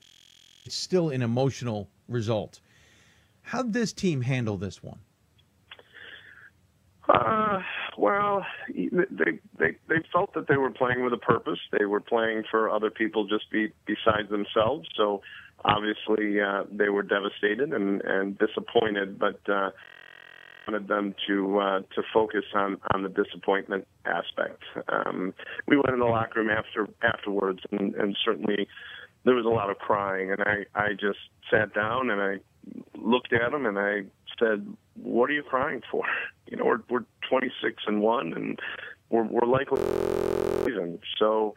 Why are you crying? And and I understand I understand it. I understand the disappointment. But again, I, I said to them that this game doesn't define you. It doesn't even come close to defining who you are. Uh, most of those kids have now had to attend not one but two funerals of of teammates and friends too soon. Uh, some of them a, a couple of years ago with the Leah Sobrowski story of uh, the uh, failed liver and, and needing a transplant, they they sat around and prayed for a miracle so that they, their teammate could find a donor with a matching liver and and and live. Um, you know, all the way down to to Kara Hoopert and having her transfer back from a Division two school to be a part of this group, just so she could be closer to her brother, who's suffering from early onset Parkinson's. Uh, you know, she wanted to make sure that she showed him how much she loved him, and you know, this group has been through all of that, and you know, obviously they are are frustrated and disappointed, but but those are the things that they should cry about, not not losing uh, you know a game in, in a conference championship. That that that's only a hill compared to the mountains that they've had to climb. Yeah, I was going to say, uh, but at the same time, I am quite sure that the fact that finishing the season probably had a little bit more meaning if they could have pulled it off. I'm sure that's a part of this conversation and the emotions as well. So how do you get them back, though? I mean, I feel like this team's been riding it. Well, we all know they've been riding an, an emotional roller coaster to begin with, but I feel like this team has been on the verge. If they take a hit, who knows where this could go? Do you worry this loss will will will derail things for next weekend, or will it galvanize this team even further? Uh, I, I'm not worried at all. I, I know that that may sound crazy. Um, at the end of the year, there's only one team that, that's undefeated, and um, I, I don't think we went into the season thinking that would necessarily be us. I, I get it; everybody wants to keep winning and, and play for that national championship, but you know that that was never never a goal that we set out for the, for the, the the undefeated season. I think I I really wanted them to have that undefeated regular season. I mean, you got the 13, you got the 15, you got the 18, you got the 20, and and it still didn't really sink in. But when we came home from uh, a pretty difficult road trip, Oneonta New Paltz just a couple weeks ago, and had gotten to 23 and 0, we had two more home games. I, I had gotten to the point where that that pressure kind of started to really hit me because I, I truly wanted for them to have that that perfect regular season that nobody would ever be able to take from them um, that that was one of the things that Kelsey had always wanted was for her teammates to play a perfect game. You know, I, I wanted to be able to say to them that you know, although we may not have ever gotten to that perfect game, I think she would have been okay with a perfect season. Mm. And uh, so the fact that uh, you know they they came out of that 25 and 0, I, I think that was pretty special. But you know, all along the way, there were so many opportunities to to count this group down and out. I mean, every time you you lost a teammate.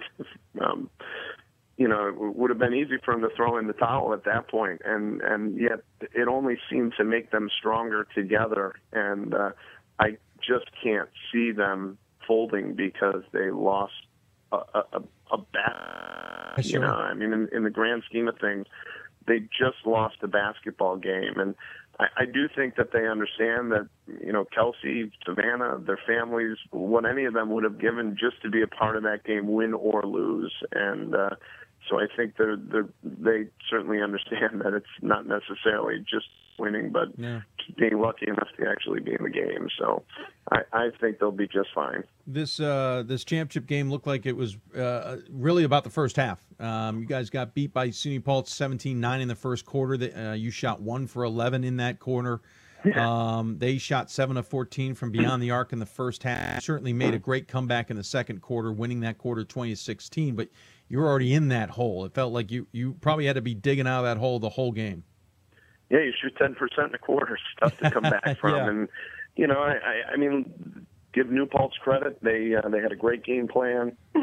um, executed what they wanted to do. Um, you're looking at a team that I think generally shoots in the upper 20s from beyond the arc, and they got themselves up to 33% in our game. And um, you know, it's one of the things our defensively we pride ourselves on that uh, you know we generally hold uh, we generally are pretty good at holding opponents to to 30% from the arc. And uh, you know again they shot 38% from the floor after you know shooting in the low to mid 30s all season. And and you know we didn't hit our mark. You know we we shoot upper 30s and we only got to 33 so uh, you know when you're not putting the ball in the basket it's, it's a tough tough road to to dig your or a tough hole to dig yourself out of uh, especially when you're down by by eight at the end of the first. And but but we we clawed, we dug our way around. We we tried to grind it out as best we could, and uh, we had an opportunity at the end, and it just wasn't meant to be. Well, the nice thing is, at least we've got two SUNYAC teams that'll be in the uh, NCAA tournament. Yeah, you, at least Back to back years. I, Yeah. I wish maybe it would have been us winning the championship, but uh, hats off to New Paltz. Um, what are you going to do for uh, for Monday selection show? Uh, we're going to get together um, up in one of the administrative buildings. Um, we've got some food set up, and, and we're just going to try to spend that time together and, and make the most out of it. And uh, th- th- this group loves being around each other, and I think it's important for them to be able to hopefully hear their name called one more time. I have a feeling. I think we all have a feeling that they'll, they'll be called one more time. We're looking forward to seeing. I even think there's a chance you might be at home. Maybe Um, that'd be great. Yeah, that'd be wonderful. That certainly would be uh, for everything that you guys have gone through. Ask as your win streak continued, the the the the spotlight started getting brighter. Um, more and more people started recognizing you. Was that a distraction, or did you guys welcome it? Uh, nothing like the media that we went through last January. Um, so Yeah, I, that's I, true. I, they they they've been around the lights before and the the, uh, the interviews and um, I I think they embraced it. I think they appreciated the recognition. I think they they enjoyed knowing that there were people there who were supporting them and and thinking of them. And I I'm not sure it motivated them, but I don't think it distracted.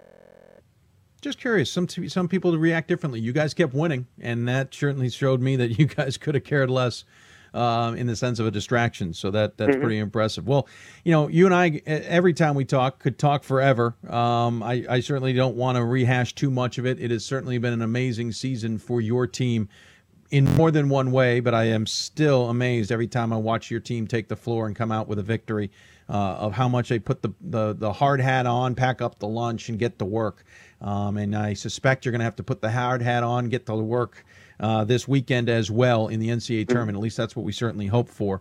Um, and, and I turn it to you. Any final thoughts you'd like to share with those who may be tuning in? Well, hey, thanks to uh, thanks to you and, and D3 Hoops for uh, for your support and coverage, and you know I'd certainly like to send a quick thank you out to everybody that uh, we continue to hear from, uh, not not just locally and through your program, but but around the country, and, and we're we're certainly uh, very appreciative of uh, all that support that we continue to hear over and over. Um, outside of that, best of luck to all the teams that end up being selected for the tournament. And based on our experiences, uh, I hope everyone makes uh, the most out of their opportunity because, as, as we've learned the hard way, opportunities are precious. So uh, please, uh, to everybody who- who's got that, that privilege to keep going, best of luck and make the most out of it. Very good, sir. Congratulations. Tell the team we wish them the best. Enjoy tomorrow uh, and enjoy next weekend and hopefully beyond. We'll talk to you soon. Thanks, Dave. I appreciate it. Absolutely. Scott Hemer joins us on the City of Salem Hoopsville hotline from SUNY Geneseo, the 16th ranked Knights. Unfortunately, taking their first loss of the season in the conference championship to SUNY New Paltz 58 57. But I'm pretty sure they're marching on to the NCAA tournament and going to get another chance to play and prove themselves. They went pretty far last year, if you might remember, despite it all. We'll see where they go this year. Um, An amazing group of women out there, and, and Scott is doing an amazing job of coaching them as well. Um, if you want a team to root on and you don't have one, might as well jump on the Knights bandwagon. It's a fun one to ride, and they're certainly doing the, they're certainly doing themselves and the school proud. When we come back, we'll figure out what other selections we have made NCAA tournament mock selections here on our Hoopsville Selection Sunday special. A quick note, which we've repeated numerous times, but since Coach mentioned they'll be getting together to watch the selection shows, a reminder at 12:30 Eastern Time, the men's selection show will air, and at 2:30 Eastern Time, the women's selection show will air. We'll have links at d3hoops.com. More on the Hoopsville selection special coming up. You're watching Hoopsville presented by d3hoops.com from the WBCA and NABC studios. More Hoopsville after this. College basketball lives in Kansas City at the College Basketball Experience at Sprint Center. The College Basketball Experience is the place to get your game on. It's not a museum, it's an experience you won't forget. Discover the history of the game in the National Collegiate Basketball Hall of Fame, featuring the Gallery of Honor, Mentor Circle, and Honor Theater. Suit up in the latest CBE logoed Nike gear at the CBE Hoop Shop. Elevate and visit the house that college basketball built.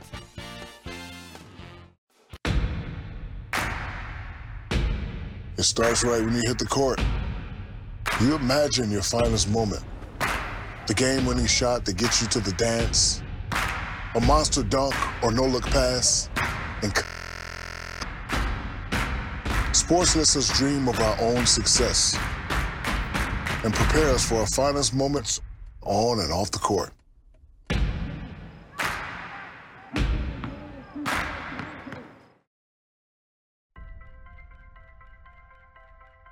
I'm a current Division student athlete, and I remember how intimidating the first year of college can be.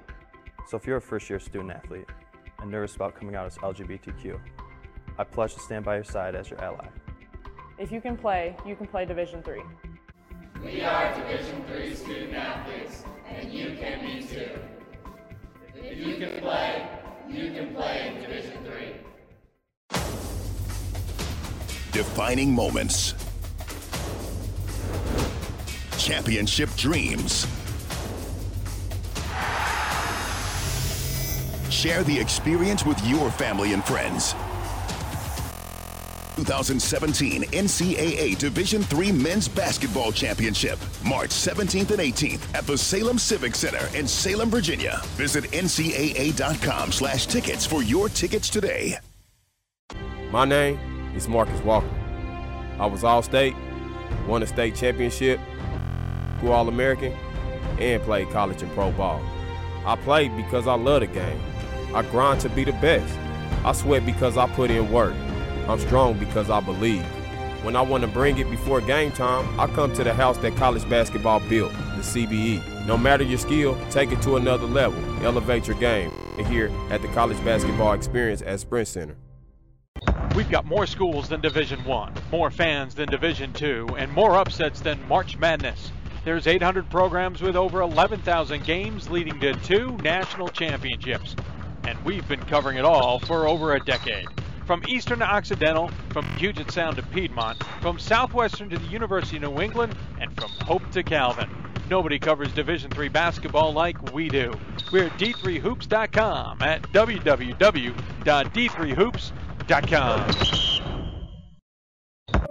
When George Fox University was founded in 1891, its creators envisioned two things a challenging educational experience and a community where students could deepen their faith. 125 years later, the core of who we are remains unchanged, and our focus on the whole person, our be known promise, remains as vibrant and relevant today as it was then. At George Fox University, you'll never be a number. You will be known. Cheer for the stumbles. The he shoulda had that's. And the tears that linger. For in those moments, greatness lies. There, you will find the provoked, the determined, the unified. It's in those moments that champions are born.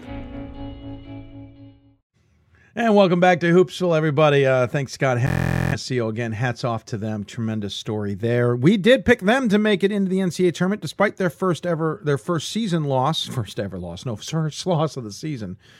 We picked them back in the fifth to get into the NCAA tournament. We just made three more picks on the women's side. We left you with Illinois Wesleyan, and then we selected Rochester, Carnegie Mellon, and Eastern State. State. Apparently, I'm breaking up about it. I'm really torn.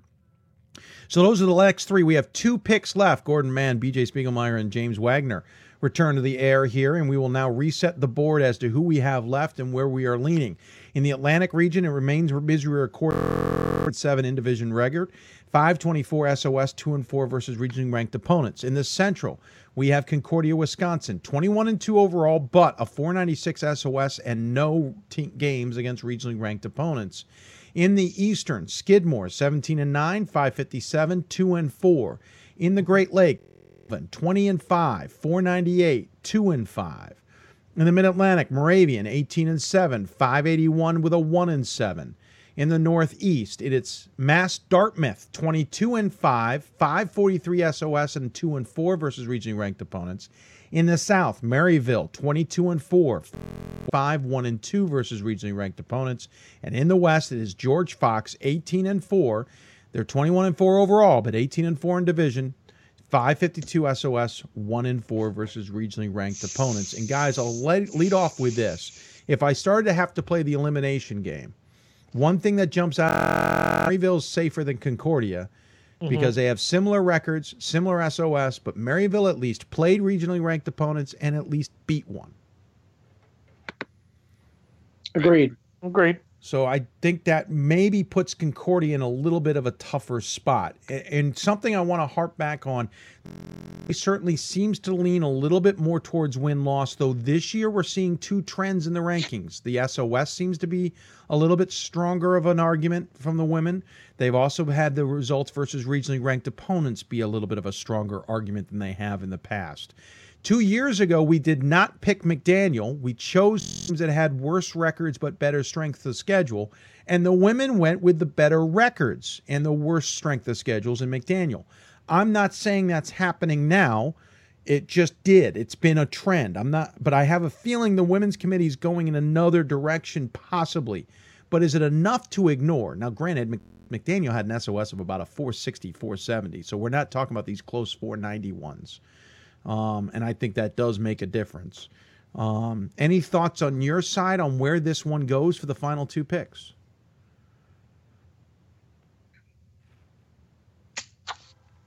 Don't don't all start. It might go to wins. It just might go that way. Like if, if you you you say the example of McDaniel two years ago with a with a not a good SOS and getting the wins, you don't know when you come down to these last two where the committee's going to go. They, they may go to wins, they may go to SOS, but I, I think you might here in this situation might go to wins.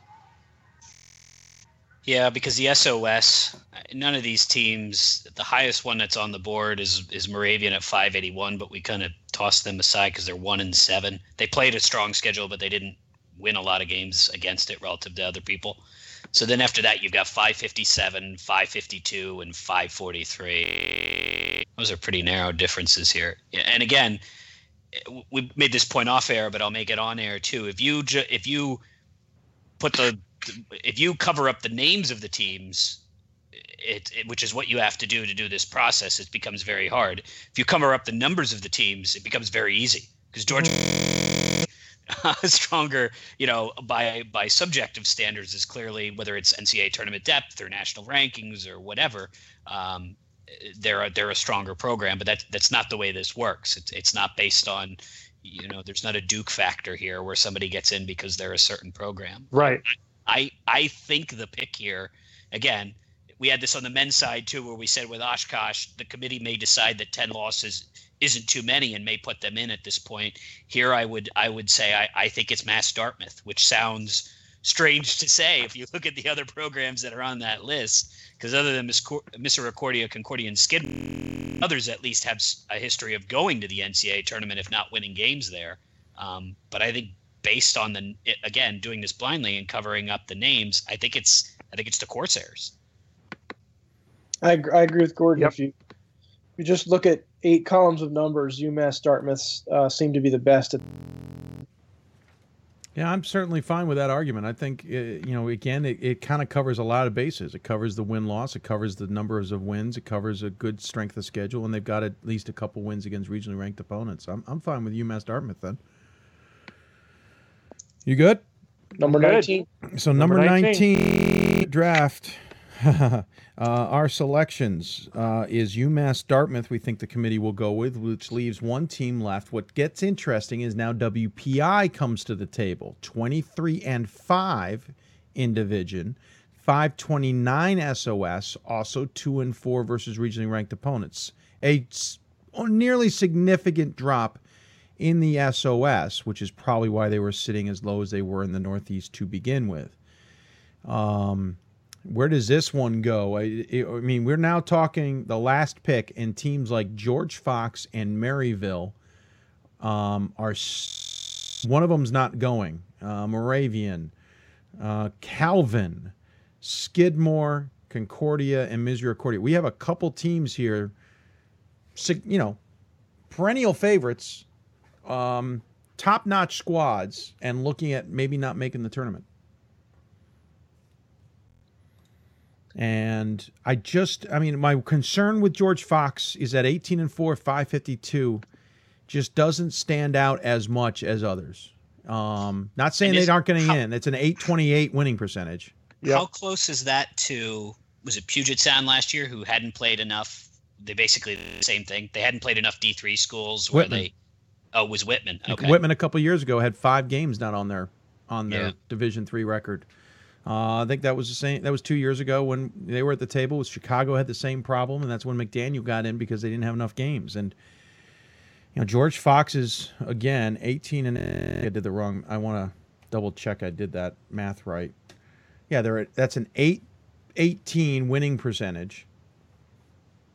Uh, 552. Maryville's 22 and 4, so they've got four more wins than George Fox, but their SOS is 0.06 different. Yeah. That's equal. To be honest with you, you play that game. Now Maryville with an easier record, I mean with a tougher schedule becomes 18 and 8 and George Fox becomes 22 and 2. Yeah.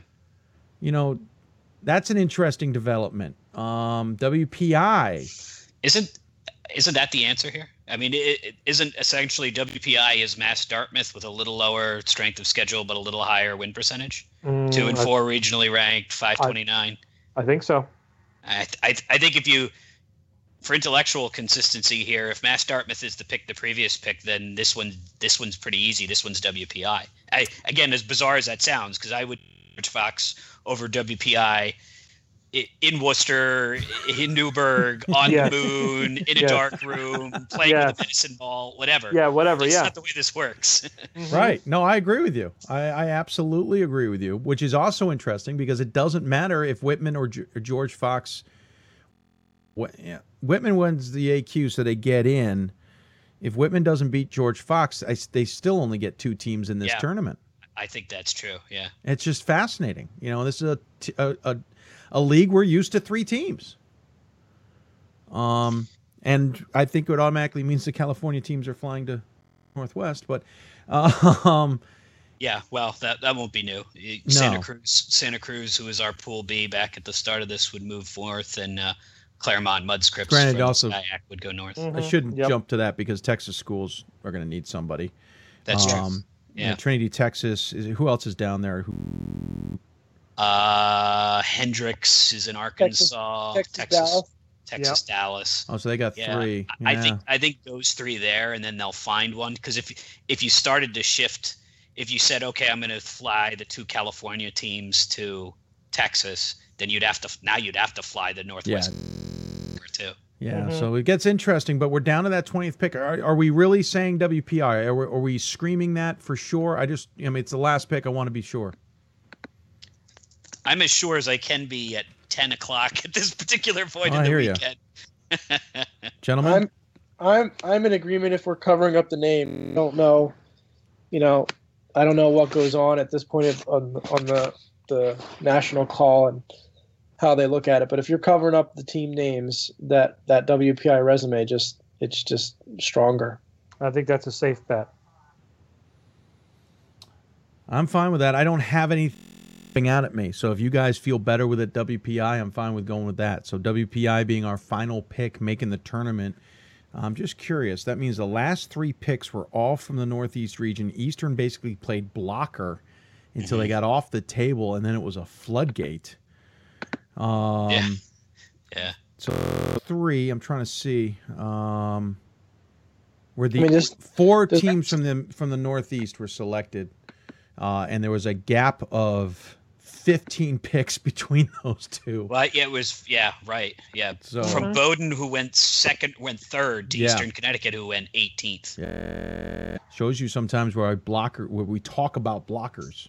Yep. Here's an example. Now, granted, we went off regional rankings that we think didn't really adjust that much. So, um, you know, we Right. could be off a little bit here, and that could have changed the equation here. But WPI being our final one. So again, Tufts, Puget Sound, Bowdoin Catholic, Geneseo Oshkosh, Gustavus Adolphus, Mary Washington Marymount, Chicago DeSales, Hope, Lynchburg, Illinois Wesleyan, Rochester, Carnegie Mellon, Eastern State, UMass Dartmouth, and finally WPI. That means George Fox left out, Maryville left out. Um, Springfield, by the way, would have then thus gotten to the table from the Northeast, but that conversation. Mhm. Uh, Moravian never got past uh, the table. Calvin was left home, and I worried about that with Calvin uh, two weeks ago with that SOS um, that continued to go south. Uh, Skidmore didn't get in, which left Stevens from getting an opportunity. Um, Concordia, Wisconsin, Stevens Point, but Stevens Point was also 16 and 9. I don't think they were going to get in anyway. Yeah, same thing with Stevens. Remember, they lost their Yep. first seven games of the year. Exactly. And then Misericordia blocked Rowan, but then again, I don't think Rowan was going to get in at 19 and 9 uh, No. either. So, yeah. We had Misericordia on the board there. Oh, I'm sorry. Right, Misericordia is there. Rowan didn't get to the table. I apologize. I was I was jumping ahead there a little bit. So Misericordia sits there at 18 and seven, and um, uh, and done. Are you guys satisfied with that? Pretty good. I think so. Yeah, and I think I think just like Bob Quillman said on the men's side, you know, we rolled through the first 15 pretty easily. Um, after that, you know, everybody Rochester on Rochester, Carnegie Mellon, Eastern, WPI, and Mass Dartmouth. Um, you know, us picking you probably wouldn't make any of those people feel better anyway because they're going to be nervous until 2:30 tomorrow. But Mhm. that's I think that's the gray area. That's the danger zone. I, I don't see numerically at Rochester and Carnegie Mellon don't get in because of their Mhm. strength of schedule. But those last three New England picks, if you if you said, look, there's more of a subjective point to this and you're missing it, George Fox isn't going to lose out to these teams. uh, That would be understandable. Yeah, I agree. And, and I think Yeah. every year we were we're waiting to be wrong by six. You know what I mean? Because of that. And I think a year like two years ago when we got every single male t- men's team and missed two women's, and then last year when we only missed one on either side. Trust me, every time that happens, I walk away going, "That is just insane." Yeah. There's no way we're that accurate because it is that hard, and they have so much more data they're looking at than we are. We're we can't look area. It's almost Nope. impossible. Um, unless D3 Hoops is going to pay for that really super computer that you know, like the the one that what's her name got on newsroom on newsroom. Yeah, that Yeah. was. Can we get that, Gordon? Because that'd be awesome. I'll mean, take it out know- of my budget. Yeah, then never mind. I mean, at this point, like like Gordon said, you get the first fifteen, that's great. Then you get down to that last five, and it's it gets hard. I mean, you're you're you and you're and we may have a lot more um, a lot more information than we do at this point. And like you said, it could come down to something that we don't know, but you know, this is what we came up. This is what we're going with. You and know, here's the other thing. Committee feels like it's maybe starting to to swing in new directions. You know, again, I talked about that win loss with Mc- McDaniel being the reason they got in. You know, Mhm. they're starting to. I feel like they're s- trying to set a trend in a different direction in a way, um, and that could change the picks too. That we haven't been able to read that trend just yet. Um, can make that can make a swing. I think that did happen to us on the men's side one year, where it was like, whoa, we didn't see that trend coming. The SOS was a bigger factor, for example, and then once we figured that out, that's how we got a little bit more consistent. Uh, any final thoughts from you guys before we let you go? I know Gordon still got a little bit more work, and uh, I know I would. I got a little bit more work before I. Yeah, well, looking at host, I guess the road to the some championship weekend is going to go through Amherst, obviously, and I'm not kind of interested to see who the other hosts will be. I, I would think Yep. maybe Geneseo would probably get one, and Yeah. um, you know, I, I, I, I would think Mary Wash might get one. So, you know, looking at the way that they do Montclair, I probably think for sure is probably going to host Montclair's a gonna pod. go. Yeah. Yeah. You know, and, and looking And at I think Regis will go there, right, Gordon? Uh, they, they have the frequent flyer. Uh, they have the hotel. Uh, they've played them Yeah. the last three years. The two Five out of schools six, actually, four out of five years they've played them. the, the school two schools actually played each other in the regular season this year. They Yes. went to Las Vegas to play each other, Yes. and I think one of the reasons may have been to try and short circuit from bracketing. Against. I believe them. that was the case, and of course, Montclair's coach is on the committee. Yeah. Oh. And, and and like I said, with with this part in the there's so many teams that are so close by um, that you could have a variety of pods. And, and but I think if the, the locks are Montclair, Mary Wash, Amherst, you know, whoever's in the south that Northern. uh, northern, yeah, that the good location. I don't think we have to worry about any doubles this year. I I I, think the only one that could be is Tufts, but if Tufts is going to host, you know, one or the other, then then that's the only double you really have to worry about because I don't think there's any that's going to overlap. and women would get preference this year. When Amherst was supposed to host both, the women came down here and beat Rowan by 20 instead of beating them by 20 in Massachusetts. Right. Um, you know, so I think uh, the really interesting thing from a bracketing perspective, and you get a little ahead of yourself, but Thomas More is undefeated. St. Thomas is undefeated. Amherst is undefeated. Ohio Northern is undefeated. Ohio Northern has been behind Thomas More the whole time. If you got to a second weekend, who would host Thomas More, Ohio Northern? And I don't know the answer to That's that. That's a good question. That's a good question. You know, and also it also depends on, you know, as the people don't know the criteria. It also depends on available flights and stuff like that, and how you and know. Ohio it- Ohio Northern has to get there. Ohio Northern hasn't won two games in the tournament. Right. I don't know if that's ever happened, but they they, they have to get there. and it could be something where Thomas More is slated that they could host the second round, and maybe there's something in their ten that they can, or, or you know, the the weird things that we don't know once these teams put host, and then it comes back and you host the second the, the sectional weekend, and you may not be able to because you have something on campus. Fake or whatever. Yeah. Yeah. So it, it, it's interesting. It'll be interesting how they, you know, this is the hard part. This is one of the things that I learned years ago when when I was at Ursinus when we that made the tournament is that we were slated to have a first round bye, and because of geographics, we got slid into the pod with WPI, uh, Baptist Bible at the time, and and Virginia Wesleyan. So it is kind of how, you know, w- people don't realize that once this bracket is completed. The NCAA has to take a look at it and make sure there's not too many flights or anything like that to make sure it's geographically a little bit geographically sound. So that's one of the things that play is once the teams are picked, you put your bracket together, the committee looks at it and goes, okay, maybe moves teams around. But interesting to see. We don't know who the, the probables are, but after that, it could be a, you know, you don't know who's going to host after that. Yeah. Uh, again, a reminder: the brackets on the men's side release at twelve thirty tomorrow uh, Eastern time. M- women's will be at two thirty time. We'll have a Hoopsville bracket show after that. Yay! All right. Uh, probably about three thirty, I suspect, is when we'll get on the air. Talk to And some guests who are in, and maybe even get a breakdown from people like Wags or others who want to do it. Yeah, And that and that's twelve thirty flat, right? Thirty five or twelve forty. It's twelve thirty. twelve thirty on Boom. the nose. Yep. Okay, great. Great. Unless there's some technical glitch, I don't control that stuff, but I they've they've pretty much nailed that time in the past. So Okay. uh, I know we're we're we're recording it enough early enough to have that happen, and even even have us be able to redo it if we had to. Mhm. Um, Gordon, uh, you want to tease what we got with the uh, website? Um, what's ahead for tonight, and uh, then I'll get a final word from all you guys. Yeah. Uh, well, my final word, uh, you know, in, in ter- from a teaser perspective, uh, still to come tonight. Men's bracket, projected bracket with the projections. If you missed it, encourage you to go back and listen to however much of the show you want to. But we'll get you the projected brackets. Um, women's projected brackets will come out either very very late i guess unless you're george fox then a little less late if you're on the west coast. Um, and then uh, tomorrow we have the shows obviously and then late tomorrow night uh, we'll have the top the final top 25 of the regular season where we'll have i, I would assume we'll have a new number one on the men's side um, on the women's won't i would assume amherst would but there is one more top 25 uh, poll released late tomorrow night. We have a bunch of coaches on it uh, who are either going to be very very happy when they're voting or very very sad when they're voting but we want to let them get through that Uh, BJ, any final thoughts on the process? At least DeSales is in this time, according to our thing, and I think safely in that. I think we're necessarily uh, on tomorrow. I hope we're, I hope we're right. Um, I won't feel good until their names actually announced, but Yeah. we'll see what happens. Uh, no, my only final thought is, you know, thanks Dave for for having me on, but for everything you do all year, and you too, Gordon. Um, you guys give great exposure to uh, to Division Three, and uh, it doesn't go unnoticed, at least not on my end. Um, I'm on your website at least two or three times a week, just checking things out. So appreciate it very much, and uh, you know, just want to thank you as many times as I possibly can. Thanks, BJ. Uh, Wags, final thoughts, sir? I echo BJ's comments to you and Gordon of all the work you've done, and thanks BJ for being on tonight and helping us with the the, the spreadsheet you that you've done. It was great.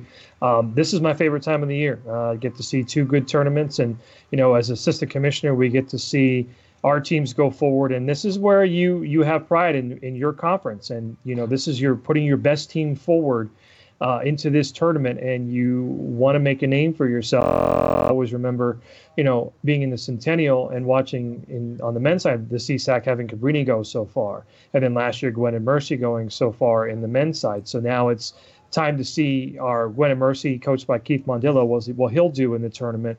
Um, so it's interesting to see what and you and you get to see those surprises. The same Division Two, you'll see a team that you wouldn't think of win a couple games. All of a sudden, they're in the the, the third round. So um, this is my favorite time of the year, and I know a lot, will be a lot of you you know, before it was released late at night on this Sunday night, so you'd be up refreshing your browser for like three straight hours trying to figure out when the bracket was coming out.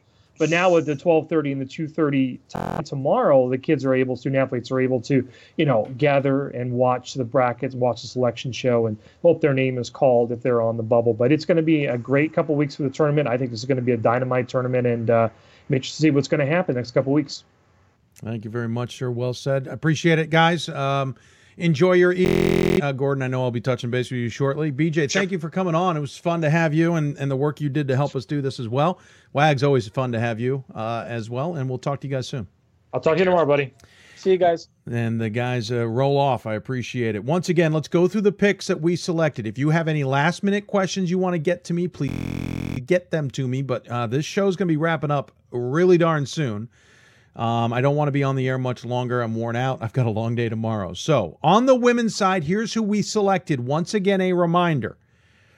Pool B, there was a Pool B pick. We went with Santa Cruz. On then to Pool C, we went in, the, and you can find this on d3hoops.com as well. Tufts, Puget Sound, Bowdoin, Catholic, Geneseo, Oshkosh, Albright, Gustavus Adolphus, Mary Washington, Marymount, Chicago, DeSales, Hope, Lynchburg, Illinois Wesleyan, Rochester, Carnegie Mellon, Eastern State, UMass Dartmouth, and WPI. Left some really good teams like Maryville and George Fox at home. And no, I'm not saying we're going to be 100% accurate tomorrow. I would not be surprised if the committee goes in a different way. On the men's side, we did it earlier this evening. Pick. We started with Babson, then Susquehanna, Whitewater, Rochester. This is men picks. Tufts, Williams, Whitworth, Wesleyan, New Jersey City, Salisbury and Amherst, Emory, Hope, Skidmore, St. Lawrence, Cabrini, Augustana. Went Keene State, Endicott, Mount St. Joseph, and finished with Ohio Wesleyan getting in. It got really difficult on the men's side, anywhere south of pick 11. Uh, and Amherst was even tough, I'd argue. But once we hit 12, uh, maybe Emory and Hope weren't that hard to get in. But once we got into Skidmore and St. Louis, St. Lawrence, Cabrini, the numbers really got jumbled. On the women's side, I think it got tough when we got to pick 15, 16. On the men's side, it was definitely closer to pick 12. Uh, and the men's side got really gnarly as it went on. Um, I hey, listen, if we miss six on both sides, so be it. It's not that simple this year. I think it is far more difficult. Uh, but I want to thank everybody who helped me out doing that. And of course, it was Wags, James Wagner, uh, BJ Spiegelmeyer, and Gordon Mann on the women's side, and on the men's side, Bob Quillman and Ryan. Quickly looking for any uh, questions. Um, uh, thank you. Bill Finney says your show is more interesting uh, than the Oscars. I appreciate that. Those of you who have donated to the to the uh, fundraiser, thank you very much. Uh, fundraiser's only got a few more days in it. We may extend it, but delaying us having the ability to get that cash as well. Um, please find links online uh, on any of our sites Twitter, Facebook. We, we have them pinned at the top. You can find links as well on the show pages. The fundraiser is important to us to keep it going. And if you think we've done a good enough job, if you think this is an important service, please consider donating and helping us out. If a there's 178 of you watching on YouTube right now, um, I'm not sure how many might be watching on Facebook. Um, Facebook, uh, there's quite a few. Uh, by the way, John Madison asks, "Are uh, Eau Claire making the tournament?" No, we don't believe Eau Claire will make the tournament, which is too bad. I like Eau Claire, but if there's 178 you watching on YouTube right now, imagine if hundred of you donated ten dollars. Okay, I mean, it's it it would make at least another dent in our goal. If if all of you donated twenty five dollars, if if if hundred of you, would make an even goal. If all 175 of you donated 25, we'd almost, you know, cover most of our what's left in the goal. So please consider helping us out. We greatly appreciate it if possible. Um, let's see here. Is it possible that Calvin will jump Carnegie Mellon in the last regional rankings? I don't in the women's side. I don't think.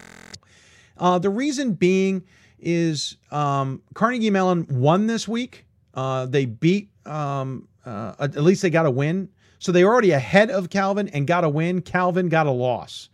Um, I'm sorry, no, they beat they they beat Hope. Carnegie Mellon's 18 and 7. Calvin's 20 and 5. You got two games. Remember, it's not 22 and 5, it's 20 and 5. And Carnegie Mellon is beating them in the SOS by the largest margin I've ever seen 603 to a 498. I just don't think Calvin can jump Carnegie Mellon in any way, shape, or form, even with a win over Hope.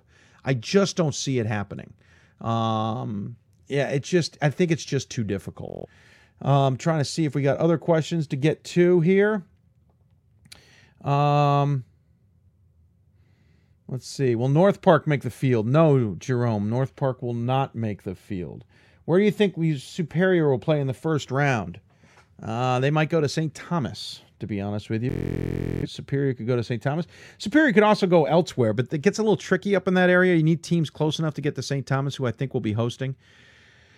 Um, and I just don't think that I don't know if they can send anybody else, uh, but I have a feeling it'll be superior. If if they're not headed there, then they may be headed to Washington. Um, I think they can get there in 500 miles. That's a there's a question I don't know the answer to.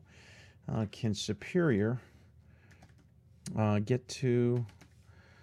Um, let's see here. Superior, can they get to Wash U? Oh, almost there. There we go. Nope, they can't. So Superior can't get to Wash U. So I think they're going to go. I, I have a, a, gut feeling that Superior will be heading to St. Thomas. Is is where I think that might go. Uh, any other questions? Let us know. Last chance right now. Um, let us know. Men's bracket. Ryan doesn't do much time. He looks like he's already done with his bracket. Um, and we're looking. Uh, Sean sends us an email. How hard was it picking Augie considering the end of their season? Um, I don't think it was that hard. Listen, everybody has a rough season. To be honest with you, I think it's hard to pick Amherst. Amherst was eight and six since we turned into the new year. Uh, hard pick to take. Um, there's other teams that we picked. Uh, who Carnegie Mellon was 11 and 0 to start the season, seven and seven after that. You know, but we picked them. Um, I think you're gonna have those types of picks, but the end of the season didn't even come into play for me with Augie with Augustana, to be honest with you, Sean. It just it wasn't that big a, a, an option. What are the odds of Concordia, Wisconsin will get a bid? Brianna, we said, or Ingrid, we said no.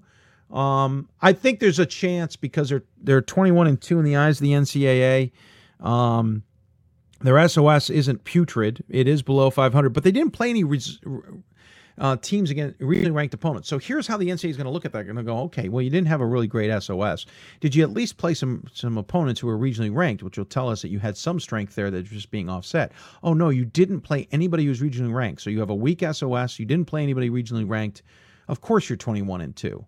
Um, in our opinion, we staying home.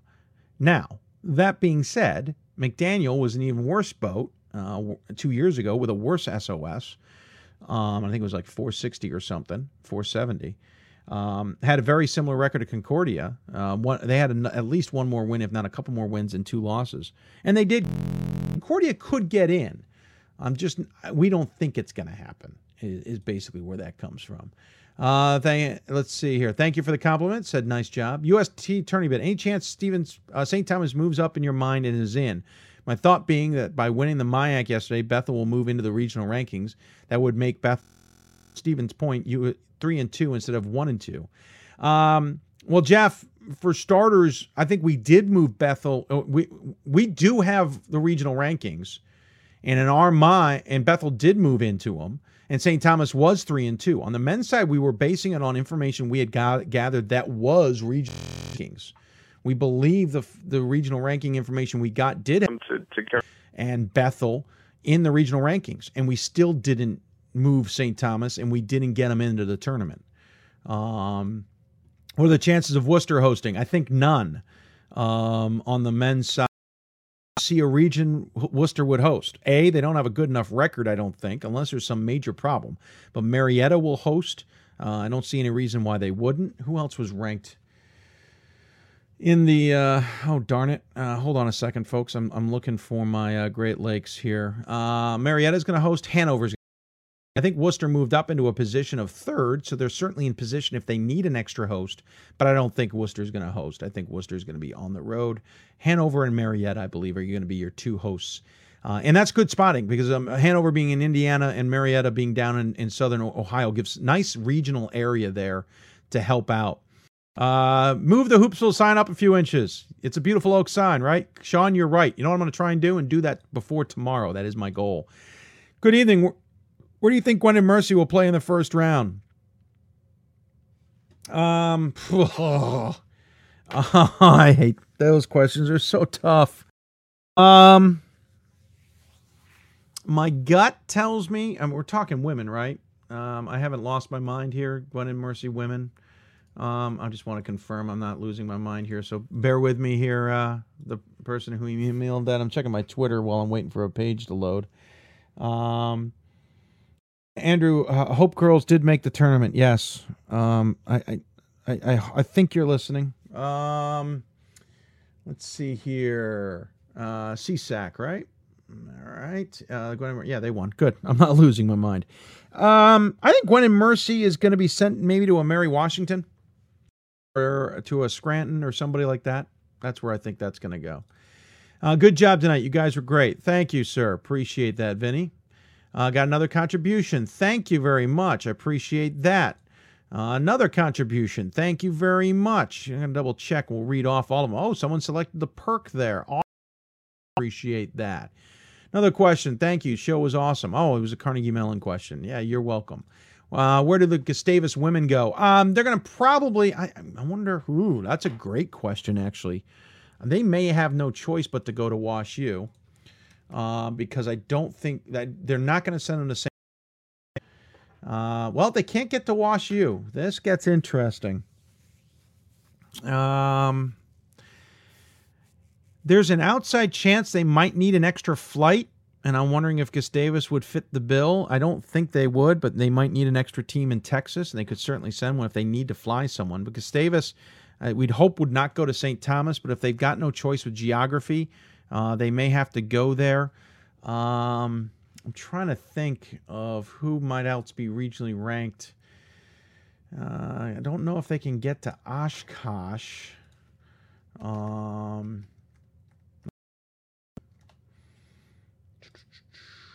well, they can get to Oshkosh. So you know what? There's a chance Gustavus Adolphus would go to Oshkosh. To be honest with you, um, I'm looking at the West region just to confirm some thoughts. Um, Wartburg's in. There's always wow, that's get that's get really interesting. You know, there's a chance Gustavus might end up hosting, but I think that's no, that's no chance. Uh, that's going to St. Thomas. I apologize for the confusion there. Uh, will IWU women host? No. Um, WashU women will host, and uh, Oshkosh women will probably host. I don't see any chance of Illinois Wesleyan's women. So they're kind of like in Wooster's boat, where they're third in the regional rankings, I think um, but their their criteria just don't don't aren't sexy enough in my opinion. Actually, Chicago would host before Illinois Wesleyan. So yeah, no. If they need an extra host, it might go to Chicago. Um, Peyton. Oh yeah, I'm gonna try and get your question, Peyton. I know you're listening in. You got a long question there, and I didn't really get to it. Let's see here. Um, let's see. Let's see here. Okay. Question is if the Eagles win versus Rochester, regardless of other conference tournament results, based on their recent success in the tournament, should get them in correct. Oh, Peyton, I apologize. I should have gotten to this one sooner for you. Recent tournament success means nothing. Is the is the is the is the basics of it here. This isn't like D1. We don't care what you did last year. Great example. Illinois Wesleyan won the national title in women's basketball a few years back. They did not make the tournament the next year. They were not a selection selected pick. Um, so in my opinion, um, I, I, don't I don't think um,